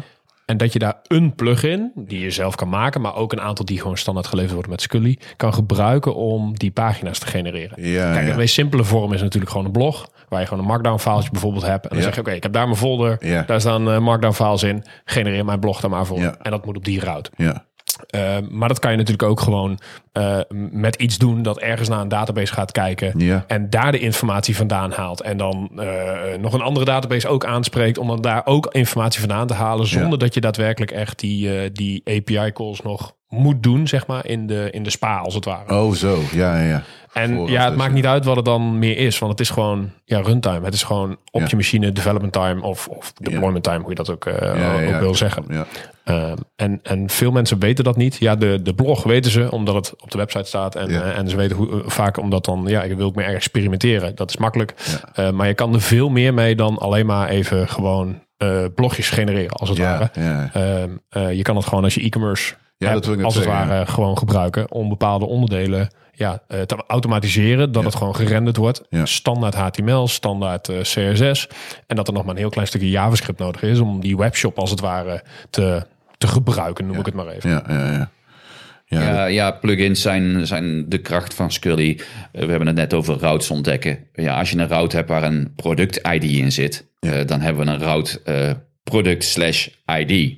Ja. Als we die gaan renderen, dan hebben we één ja, ja. Eh, dat is niet echt heel erg hulpvol.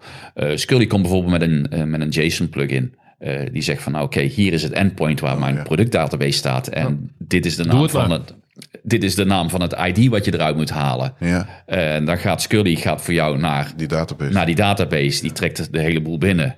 En die zegt, oké, die extract de ID's. En die maakt eh, product ID 1, product ID eh, product 2, product ja, 3, ja. product 6844. ja, precies. En dan maakt hij al die dingen voor. Ja, Ja, En uh, embed die data weer in de HTML, waardoor het gewoon meteen weer screen precies. Dat je snel die, eh hoe heet dat? Eh, goed, je krijgt snel resultaten. Ja, meteen als je geen flesjes. komt. Precies.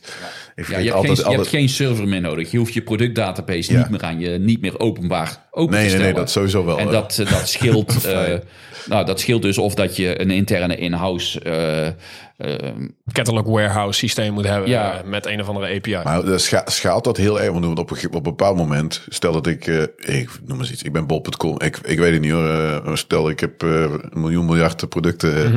in mijn catalogus zitten. Eh, het, het ergens stopt met, ja, je gaat niet alles erin zetten, laat ik het zo zeggen. Ehm, dat ligt aan je gebruikscase. Kijk, als je een bol.com wil, bent, dan wil je toch dat al jouw miljard producten bezoekbaar zijn. ja, ja, tuurlijk. Dus dan zul je ze moeten genereren. Eh, de, de, dat- maar dit is, hier hebben we nog geen directe oplossing voor binnen Scully, Nee, nee, dat is nee, wel maar- een van de volgende dingen. Dat is eh, geen SSR, maar een just-in-time Ja. server. ja, Dat is eigenlijk, die zegt van oké, hey, ik krijg een URL die ik niet ken. Dan gaan we naar de server. En Ja, zegt oké, precies. plop. En die duwt die pagina in de CDN. ja, ja, ja. Ja, en dan kun je ze volgens mij nu ook, ja, dat is even een andere, dat je on the edge zeg maar. Dus dat op, Ja, dat ja, op dat een edge computing van, eh, hoe heet ze? Ja, dat is inderdaad ook een van de volgende stappen die we in, de planning hebben Ja. voor, eh, voor de dingen om het op edge computing te gaan Ja, doen. dat is wel, eh, Maar dat is, dat, dat is nog even niet direct aan de orde. Laat ik Nee, nee, nee, dat begrijp ik. Maar dat zijn wel dingetjes die daar... Ja. daar, daar- die daar- Maar dat eraan. is met het, eh, daar heb ik met het bouwen van Scully eigenlijk al rekening Rekening mee gehouden houden, dat we daar naartoe gaan. Ja. Dat we naar edge computing gaan. Ja, ja. ja, dat scheelt gewoon. Ja, geld, zeg maar. Even simpel gezegd. Want ja, maar het die bulky servers en performance kan ik nog heel veel Ja, uitmaken. ja, goed. Edge computer kost ook geld. Ja, het is waar. Maar het is anders. gewoon echte statische generatie. En, en volledig statisch. Daar kan je eigenlijk op elke domme server kan je dat wegknallen. En Ja. dan kan je er een CDN voor zetten. Ja, ja. En dan kom je een heel end voor heel, heel, heel, erg weinig geld. Ja, ja, eens. Maar eh, als je al edge functies nodig gaat hebben, dan moet je toch een abonnementje afsluiten bij eh, eh, AWS of eh, ja, Cloudflare. er er zijn, eh, ja, er zijn een eh, aantal. ja, AWS is Cloudflare. Nee, nee, dat weet ik. Maar Cloudflare is boven... Ja, Ja, zit Bovenop, bovenop ja. AWS. Eh, er, er zijn er een aantal. Er zijn verschillende spelers die dit soort diensten aanbieden. Netlify. ja precies. Ja, ook. Ja. Eh, Netlify heeft nog geen Edge. Nee, dat is waar. Nee, ze hebben nog geen echte edge. Vercel begint ermee te komen. Ja, nee, Vercel, ja die hebben we oh, toevallig te gast gehad. Dat een, ja, we zijn er nu... Volgens mij een van onze libraries bij Aviva is zeg maar met Vercel gebouwd, ja. Ze gaan redelijk hard, laat ik het zo zeggen. Want er zit nog wel wat, best wel wat funding achter. eh, eh, ze hebben volgens mij die jongen van... Groot, nou moet ik de library echt... Nee, dat is niet degene die we eerder hadden. Next.js. Ja, Next.js is gewoon hun, Ja. hun core library. Dat, dat, het is niet een Reacting, eh hoe heet dat ding? Up and coming eh, library. Remix. Nee, nee, nee. Een eh, frontend. God, Quick. nee. Kan het zeggen, die, die wilde ik ook gaan noemen. Geen Vue, geen React, geen Angular. Maar Veld. ja, precies. De lead eh, maintainer, zeg maar, die Ja, is die nu in dienst eh, bij, in eh, project, ja, bij- ja, ik bij zie. Vercel. Dus dat is, dat is wel interessant, want in principe is de rest gewoon allemaal React. En wat daar gaat gebeuren. Dus op zich doen ze wel interessante dingen. Dat is wel, mooi, zeg maar. Dat er iedere keer... Nou ja, goed, er zijn wel eens van die talks. Dat vind ik heel gaaf. Dat er dan iemand van Angular, iemand van React, Ember en... ja, whatever er was. En dat ze dan ook wel zeggen van... Oké, we kijken gewoon echt wel naar elkaar. Van oké, er is iets... van- Iedereen dat- kijkt naar dit- elkaar? Ja, precies. Dit is handig wat jullie doen. Ja, overigens, Scully werkt prima samen met Vercel en met, Ja, ja, ja. eh, met Netlify. Ik heb twee weken terug, drie weken terug, heb ik een sample applicatie op, eh, op Netlify gezet. precies, met, ja. eh, met een 2500 productpagina's. Dus niet echt een heel klein Nee, voorbeeldje. En dat draait gewoon helemaal in de, Ja. in de Netlify server. Nee, nee, precies. Dus dat soort dingen, nee, dat, dat is gewoon, hoe zeg ik dat, goed dat je zeg maar, dat ook mogelijk maakt. Maar ze- het, het, het grap, wat ik wil zeggen, ze kijken ook echt wel naar elkaar. Dat vind ik mooi, zeg maar. Want het is niet alleen maar... eh, dan kijk ik naar de React, eh, die developers, want de, de naam is net Da- Dan Abramov, die ken Ja, denk ik wel. Ja, precies. Ja. Ja, daar heb ik wel eens... eh, maar een open, open, weet je, best een open vent, zeg maar. Dus, dus die zegt echt wel, die heeft natuurlijk Redux ooit gemaakt. En die zegt ook nu van, ja, je hoeft niet overal Nee. Redux voor te, te klopt. gebruiken. Dus die, die jongen, hij gaat zelfs nog iets verder als dat. ja, eens. weet ik. Other, other discussion. Ja, precies. Dat is een andere discussie. Maar goed, die, die, die jongen is wel... eh, ja, hij staat open voor dingen, zeg maar. Ja. Dus dat vind ik echt wel, wel gaaf. En dat, zijn, dat is positief, zeg maar, in de, überhaupt in de brede zin van de frontend JavaScript, TypeScript eh, eh, community. Dat het allemaal niet zo heel, ja, een hele oorlog is. Natuurlijk is het altijd van, oké, de mijne is beter dan de andere. Of, of weet je wel, dat, die, die krijg je altijd wel een keer krijgen. Maar ze kijken echt wel naar elkaar. Ze weten echt wel, de use case werkt met React misschien iets beter dan met Angular. Bij Angular heeft dat, dus dat weten ze. Er zijn een aantal dingetjes die voor, waar ze En dan leren ze ook van elkaar, van, denk ik. ja, ja, geoptimaliseerd eh, op zijn. En als mocht er een of andere ontwikkeling zijn die door, noem eens iets, Svelte, zeg maar, beter zeg maar, werkt dan bij de andere, dan zal het misschien mogelijk zijn dat de andere daarop ja, zich aan gaat Net passen. ze weet gaan ik doen. Ja. Dus eh, Ik denk dat we in de komende jaren steeds meer naar de edge gaan.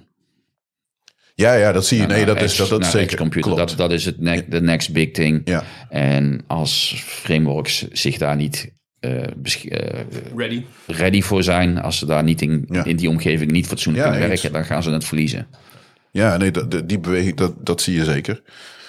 Ehm ja, ik hoop altijd dat het wat sneller, maar goed, dat is even... Ja, ik hoop, ik ding. hoop ook dat Was het maar sneller gaat. Maar ik heb toevallig gisteren met, met Alex van het Angular team daar een eh, enige discussie over gehad. Dat, eh, en, Ja. eh, maar die discussie stemde mij hoopvol, had ik het zo Ja, oké. Je moet tuurlijk. Dus dat, dat, dat, dat, ja, dat loopt. Nee, ik denk dat e-commerce, wat je net ook zei, dat is wel een heel sterke driver daarvoor. Eh, dat is althans vanuit ons, zeg maar ook, merk je ook dat dat echt wel eh, helpt. Eh, omdat wij traditioneel, hoe, de, hoe e- e-commerce vanuit de .NET applicatie, en dan gebruiken we een CMS, gebruikte, of gebruiken we nog steeds een, een, een CMS, zeg maar. En dan doe je e-commerce erop en dat, het is echt niet per se snel, zeg maar. Laat ik het zo zeggen. En dan, ik heb wel eens in dat soort omgevingen gewerkt. Ja, het is echt Ja. per se niet snel. Juist. En hosten is ook niet goedkoop. Nee. Want als je zegt van ja, je, je, je- weet ik veel, maakt me niet uit, de, de, de Netlify's, de Cloudflares of AWS kost je geld. Nou, dit is echt eh, even een paar eh, orders van grootte meer, zeg maar. Ja, Ja. Dus dat, ja, ik ben daar had altijd zo'n onderbuikgevoel aan. Zo van nee, dit, die moeten we, hier moet je vanaf. En Jamstack is er natuurlijk al wel een tijdje. Dus ik dacht, oké, dit, dit is gewoon de way to go, sowieso. En ja, maar dat, goed, als je een Angular applicatie hebt in e-commerce, dan kan je met Scuddy kan je daadwerkelijk de Jamstack embracen en Ja, voor precies. een groot gedeelte van je servers af. Je kan natuurlijk nooit 100% van je servers af, want op een gegeven moment moet er ergens een order ingeschoten worden. Ja, ja, ja. Dat dat is het idee Ja. van e-commerce. Nee, dus, maar dat, dat zijn sites die met Scully gigantisch goed te maken zijn. Ja.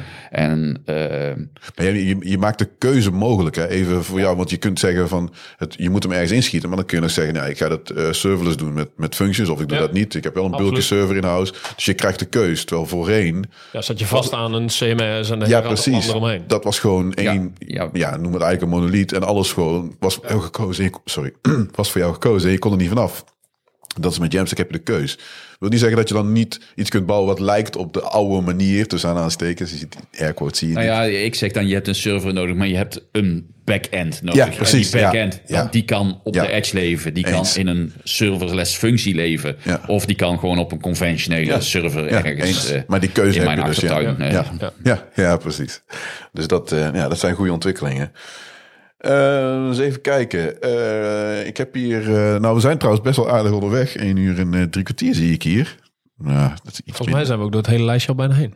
Nee. Oh. Maar ik weet nog niet of ik alles ga raken. want ja, dan kunnen we gewoon nog een uurtje doorgaan.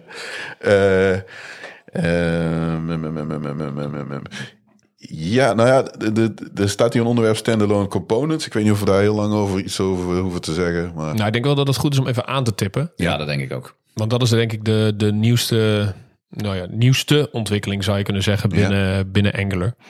Ehm, eh, kijk, ik denk voor. Jij, jij komt van React. En ik denk dat het altijd toch vreemd is geweest dat je die module moet maken. Ja. Eh, want React kent dat helemaal niet. Hè? Nee. En ook een Vue en alle andere eh, ke- kennen dat eigenlijk niet. Ja. Nou, Angular is eigenlijk eh, meer gescoopt in dat opzicht dat, dat zo'n module zegt: oké, dit zit er allemaal in, deze components zijn de. En, en verder kan je ook niet. Hè? Dit zijn de restricties. Ja. Deze hele module is zo gescoopt op deze manier. ja, Nou, standalone components is eigenlijk de volgende stap dat je eigenlijk geen modules meer nodig hebt. Dus dat je echt, zoals je dat een beetje kent ook vanuit je React, zeg maar, ehm, eh, gewoon components kan maken en een component hiërarchie als het ware Ja. kan maken in je Angular applicatie. dat is cool. Eh, daar is een hele lange discussie eh, aan vooraf gegaan. Die Ja, ik kan me voorstellen, zeg maar, het is niet die is ook redelijk eh, publiek gewoon te volgen. En, en nou is het een maand of drie, vier geleden dat echt de kogel door de kerk is? Ja, ik denk het wel. Hè? Zo ongeveer vier maanden geleden Ja. eh, is echt besloten van oké, we gaan dit doen. En dit gaat in, in een van de aankomende eh, versies eh, komen. Ja. Ehm, en wat betekende dat voor de Angular developer eigenlijk niet zo heel veel wat je nu doet. Kan je gewoon blijven gebruiken, maar je Ja. kan het gewoon.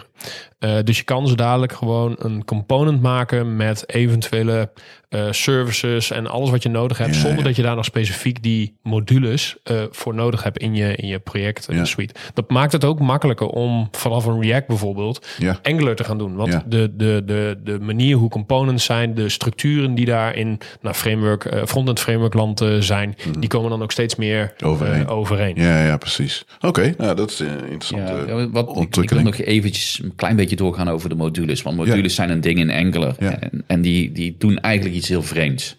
Oké, Want in jouw module bepaal je welke directives Ja. en, en componenten beschikbaar zijn voor jouw component. Dat, dat, dat is heel vreemd. Ik verander hier iets en ik krijg daar iets beschikbaar. Ja. En ik zit nou met mijn handen te gebaren. Er is niemand die dat ziet. Ehm, maar dat is een probleem van modules. Ze, ze keren... ehm, het is een inverse... eh, Nou ja, er is een mooi woord voor wat ik nou niet, kan, Ja, niet op ja, kan ja. komen. Ehm, maar ze, je, je moet op een andere manier daarover denken. Eh, je gaat iets in een component gebruiken en je weet eigenlijk niet zo goed waar het vandaan komt. Het kan uit de common module komen Oh, ja, of dat ja, kan. Uit, eh, uit jouw eigen library inversion of komen. control, bedoel je dat of niet? IOC? Nee, geen versie niet. control. Nee, inversion of control. Ja, Dus de- inversion de- of control. Precies. De, de module is in controle over wat er, wat er binnenkomt, Ja, inderdaad. precies. En jouw component die kan alleen maar gebruiken wat er in jouw module geïnclude is.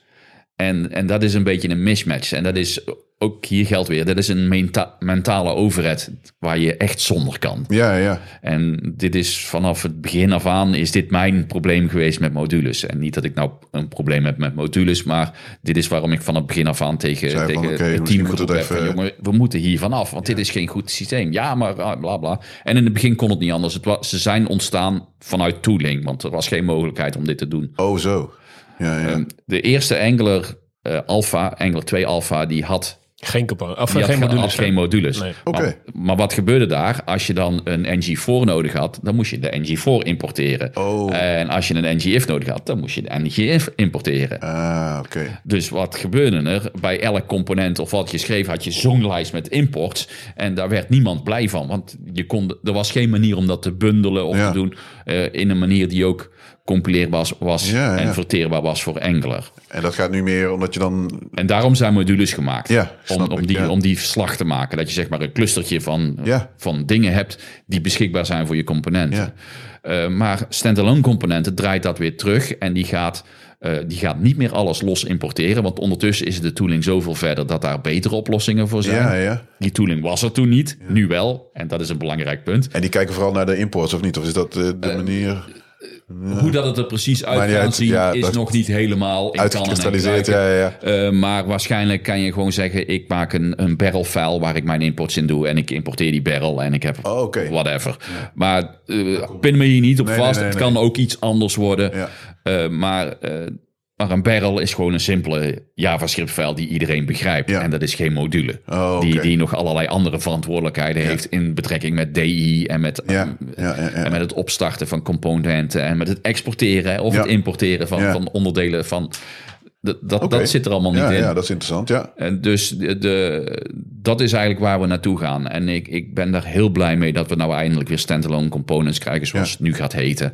Eh, omdat dat het veel makkelijker maakt om over Angular applicaties te redeneren. Ja, ja nee, dat, ik, dat was niet, niet mijn bezwaar, maar het was mijn... eh, Ja, het matchte niet in je hoofd. ja, Ja. Ja, dat is, je, je krijgt er een onderbuikgevoel bij. Want je denkt, dat er ja zit waarom iets... zit ik hier, waarom, waarom moet ik dit? Maar goed, ja, dat is, Ja, eh, de- de- dat zal de- zeker... Ik, de- het antwoord is, de tooling was toen nog niet Nee, nee, op een precies. niveau dat het zonder modules kon. ja, ja. Maar we gaan dat onderbuikgevoel bij je wegnemen. Dat hebben we net gedaan. ja, nou ja, ik hoop als het snel komt. En dat we de, de ja, applicatie waar ik aan bouw, dat geüpgrade kan worden, dat we dat kunnen doen. Dus dat, dat is een heel goede, goede ontwikkeling. Ehm, want ik had van, oké, maar moet, ja goed, het is zo. Gewoon, het is meer van, ja, het is, is zo, dus je moet- gewoon- doet het. Je doet het toch, dus daar ga, je gaat er niks aan veranderen. Althans, ik, was, ik had geen zin in een PR, zeg maar, schrijven en een eh, propositie van, oké, Zo moet het. zo zou het beter kunnen. Daar zat ik even zo, zat ik niet in de race. Maar dat, zijn, dat is in ieder geval een heel positieve ontwikkeling. Dat het een beetje gelijk, vergelijkbaar is met de andere, zeg maar. Dus eh, ja, oké. Ik denk goed Ja, maar dit is ook een van de verdiensten van Ivy. Eh, Ja. Ivy heeft het, eh, het ID-lokaliteit een stuk verder gebracht in, Absoluut. in, in Angular. Ivy was Ivy vanaf het begin al, of niet? Nee, nee, toch nee, niet? nee, niet Ivy is geïntroduceerd in zes of versie zo. 9. Oh, negen Ja, zelfs. ik- ja, net Ja, na in acht. 9. Oh, oké. In, in 8 was het optioneel, in Ja. 9 zat, Ja. het, zat het in By en kon je, was het opt-in. En in versie 13 is het de enige mogelijkheid. Ja, oké. Dus vanaf versie Makes 13 sense. is er geen mogelijkheid meer voor View Engine. Zoals de vorige oplossing heette. Ja. Eh, Oké. en ik denk dat het een goed, eh, goed idee is. Absoluut, absoluut. Ja, ja, als jullie tevreden zijn, dan geloof ik dat ook. Dat lijkt me wel... eh, Ja, voor jou horen we het gewoon nog een keer. Ja, nou ja, ik weet is niet. Ik moet, moet- ik moet upgraden, zeg maar. Nou, ik moet niet. We moeten gaan upgraden. Maar wij zijn... Nee, ik niet. Ik ben die applicatie die we gebouwd hebben ooit... Die is drie jaar, drie jaar geleden ongeveer begonnen. Eh, ik ben twee jaar ben ik weg geweest. Ben nu weer teruggekomen. En het ding is, er zijn een aantal dingen zijn beter. Een aantal dingen denk ik van... Wow, hij zegt hem hij is vroeger eh, gebarsten. Dus dat moet iets aan gebeuren. Maar ja, dat betekent gewoon dat we nu even, even stil moeten staan. En dat ding upgraden. Want we hebben... Ik denk dat we op negen zitten. Meen ik zo uit mijn hoofd. Dus dat moet even geupgrade worden. het moet leuke van Angular is, het is ook even upgraden. Nou Dus ja, niet heel veel meer. Ja en nee, want we gebruiken libraries, zeg maar. Eh, de- het is het ik- De meeste keer dat we de keer dat ik ik ben van vijf naar zes een keer geweest. Dat was toen die die redelijke Ja. RxJS eh, upgrade. Dat ging, want dat is ook ja die tips die je kreeg, dus dat fixte ik en denk maar mooi, ik kan weer verder. Dan ik wel testen en zo, een aantal- misschien één of twee dingetjes die omvielen, maar goed, dat was allemaal niet. Uiteindelijk viel het mee, maar het moest, het was een upgrade, upgrade zeg maar, niet zomaar even één updateje en we, zijn, we gaan verder. Daarna viel het mee. Alleen ik vermoed dat wij echt wel, wel wat dingetjes gaan krijgen die omvallen. Dat hoeft niet aan Angular zelf te liggen, maar zijn libraries die niet, ook nog niet eens per se Angular, Angular dus eh, met schematics zeg maar van Angular werken.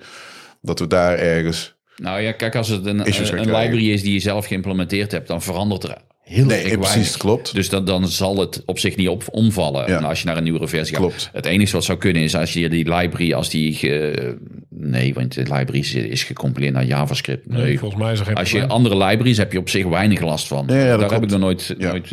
Het is als je zeg maar een, een Angular library van het internet geplukt hebt voor een, voor een datumding. Ja. En eh, die, die autor heeft die library eh, laten, laten schieten. Ja, want die heeft dat het niet meer heb- nodig. Kijk, wij, hebben- wij gebruiken eh, Leaflet, zeg maar. Dat is, of wij, wij, er wordt vrienden, ergens in Nederland wordt een Leaflet gebruikt. Op een geheim plekje. ja, ja, op een heel geheim plekje. Nee, de- de- en dat, daar is een, die kun je gewoon native gebruiken. Dat hadden we ook kunnen doen. We hadden Een rapper. een rapper gebruikt, ja. Ja. Eh, en daar zit, daar kan best wel eens een, eh, iets. Dat, dat is een keer gebeurd. Het viel uiteindelijk mee. Dus dat soort libraries, daar heb ik soms. Dan denk ik, nou, oké, gaat het wel goed. Dus we gaan het zien. Dat misschien ben ik over een paar weken aan het vloeken, misschien niet. Dus als het meevalt, dan eh, hoor je het. Als het ja, tegenvalt, hoor je het nog veel harder. Ah, dat is goed. Nee, maar dus dat, dat, dat is op zich. Ja, goed. En als die modules er komen, of die, die, die hoe heet dat? Standalone components. Stand- ja, stand, ja, precies juist niet. eh, de module standalone components, dat, ja, dat is echt wel een toevoegde, vind ik voor mij dan. eh, Dat is een echt een toegevoegde waarde. Ja, Ja. zonder meer. ja. ja. dus dat is een goede kant. eh.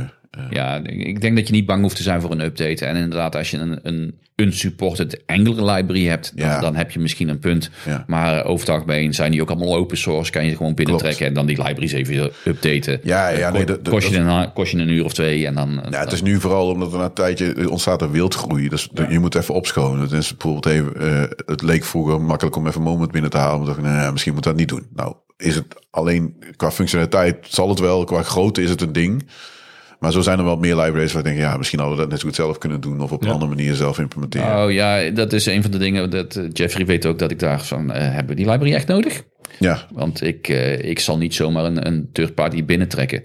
Kijk, als je iets binnentrekt en het is voor een geïsoleerd dingetje ergens in één onderdeel van je applicatie, ja, dan maakt het niet zo heel veel Nee. uit.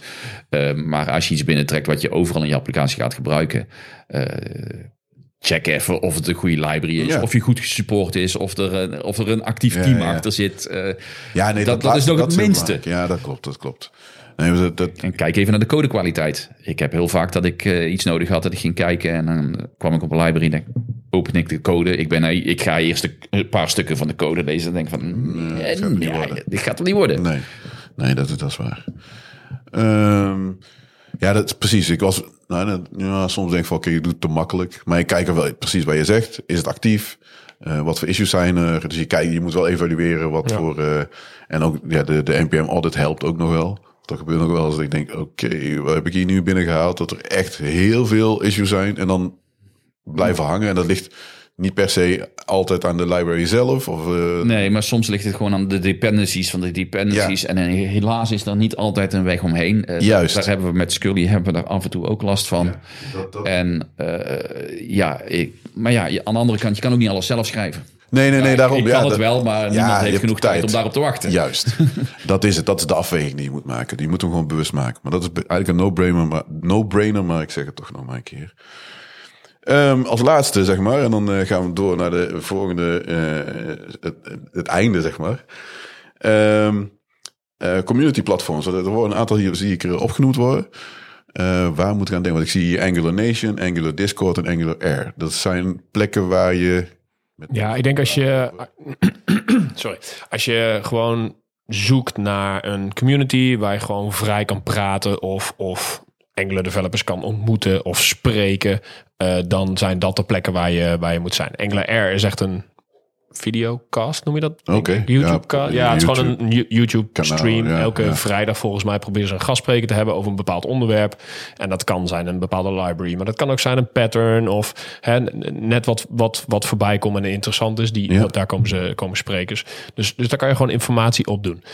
Eh Angular Discord, nou, dat zegt denk ik al genoeg. Het, dat is het Discord kanaal waar heel veel Angular mensen zijn. Waar je gewoon Ja. nou ja, vragen kan stellen, antwoorden kan krijgen. Scully is daar een onderdeel van. Ja. Maar zo heb je ook over RSJS of hoe je, hoe je routes, hoe je dat nog beter kan optimaliseren. Ja. Allemaal onderdelen om te doen. Ja.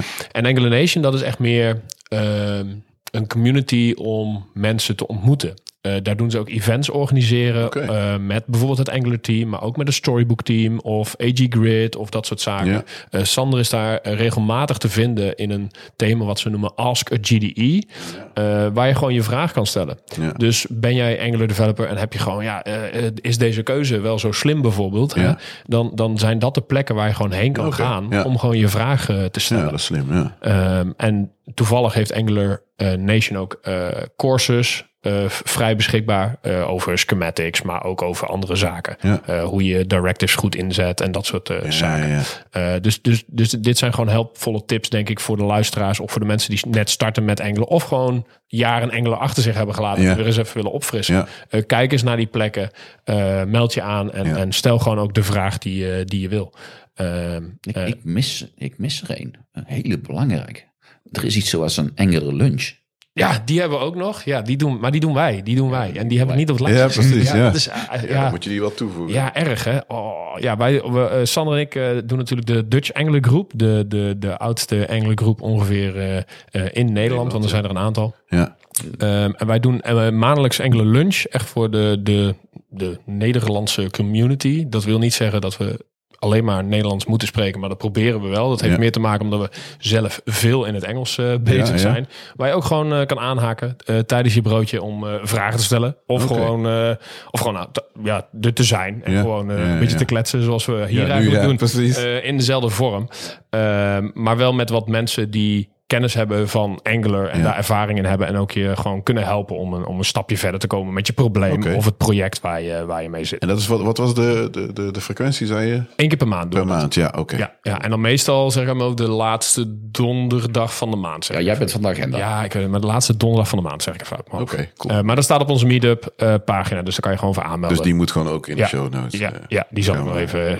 Ja, dat komt omdat je dan niet aan jezelf denkt. Hè? Dan denk je wel aan alle anderen, maar niet aan jezelf. Dat is ook eh, heel erg. We proberen ook nog wel wat, wat sessies te organiseren eh, eh, online. ehm, om voor de Dutch Engelen groep. Ja. eh, in dezelfde vorm als jij. Ja. wat jij doet met jouw podcast. Alleen dan, wij doen het gewoon via een livestream. Ja. Waar we gast, gastsprekers ook uitnodigen. Heel specifiek Engelen natuurlijk, want dat is de Dutch Engelen groep. Elders ja, ja. Ja, ehm, eh, en, en dat, dat kunnen mensen zijn die geen ervaring hebben en die gewoon een keer een talk willen geven.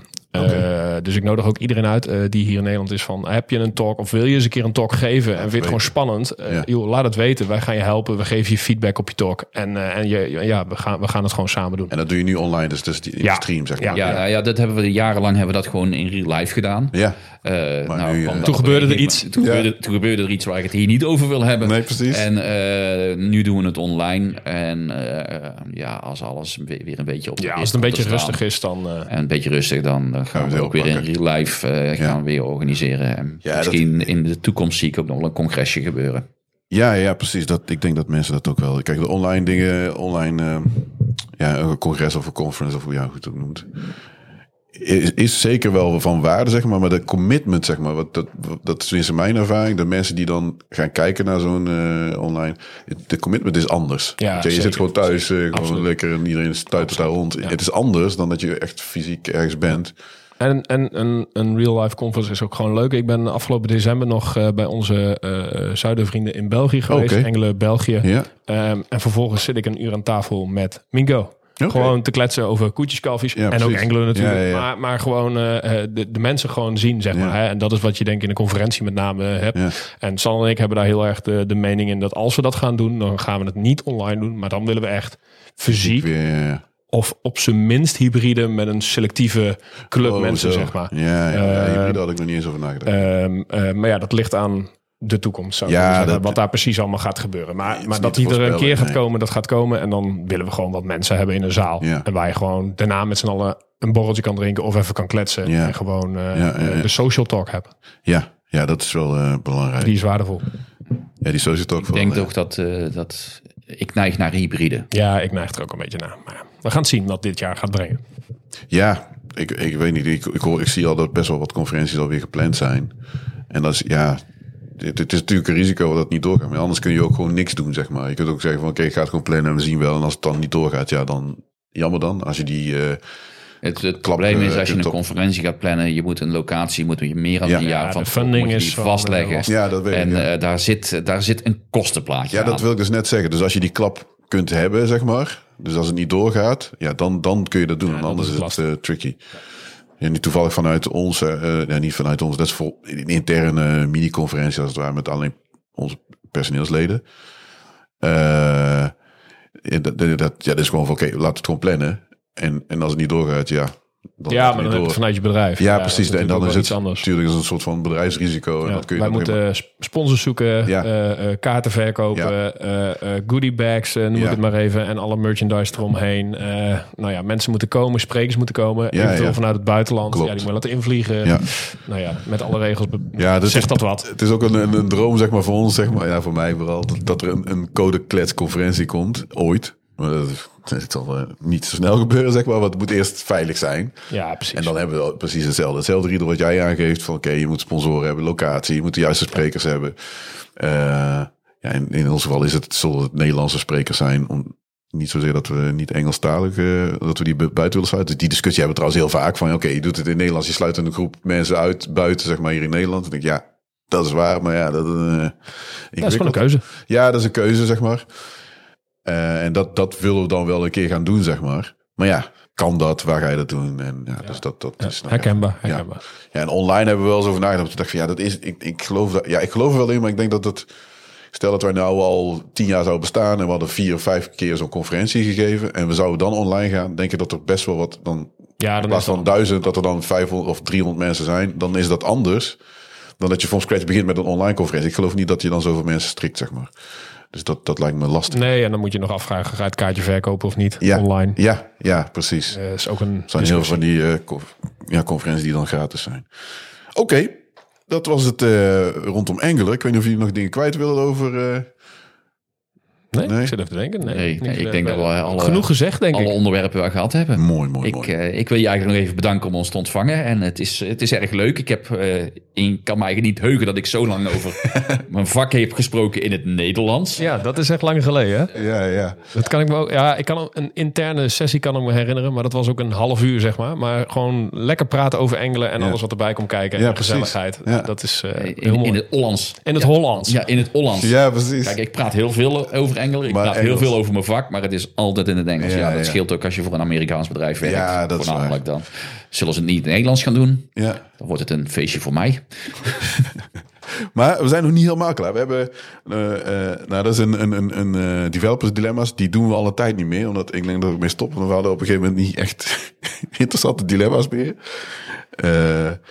En we hebben wel tips. Ik weet niet of dat heb ik niet gevraagd aan jullie. Misschien heb, ken je dat van mij. Maar normaal gesproken zeggen van ja, als je, maakt niet uit wat voor tip je hebt. Een conferentie, een type computer, eh, een, een serie, een film, eh, whatever. Alle tips zijn welkom. En dan komen die gewoon in de show notes tegen. Dus dan eh, mag iedereen gewoon een tip geven of meerdere.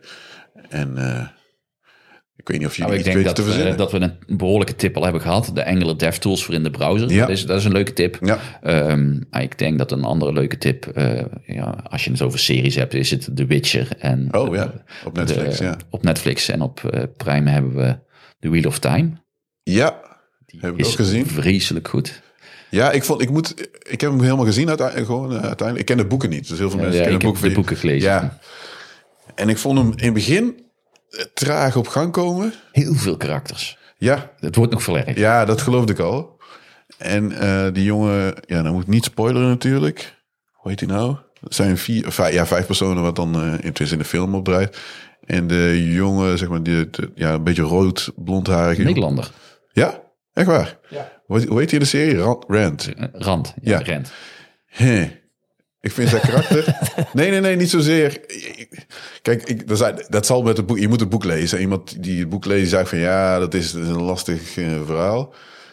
Ik vind het altijd zo irritant dat iemand heel dom is, de hele tijd rond. Ja, niet dat hij dom is, maar heel tijd van, oh, alles overkomt me. Oh, oh, gebeurt dit? Oh, en dan heb ik deze Oh, ik wist niet dat ik dit. Dus ik dacht van, oké, net als altijd twee stappen achterlopen. Dat heb ik met die rant heel erg. Terwijl die anderen, die hebben zoiets, ja, eh, weet dat, eh, die ene vrouw met die staart.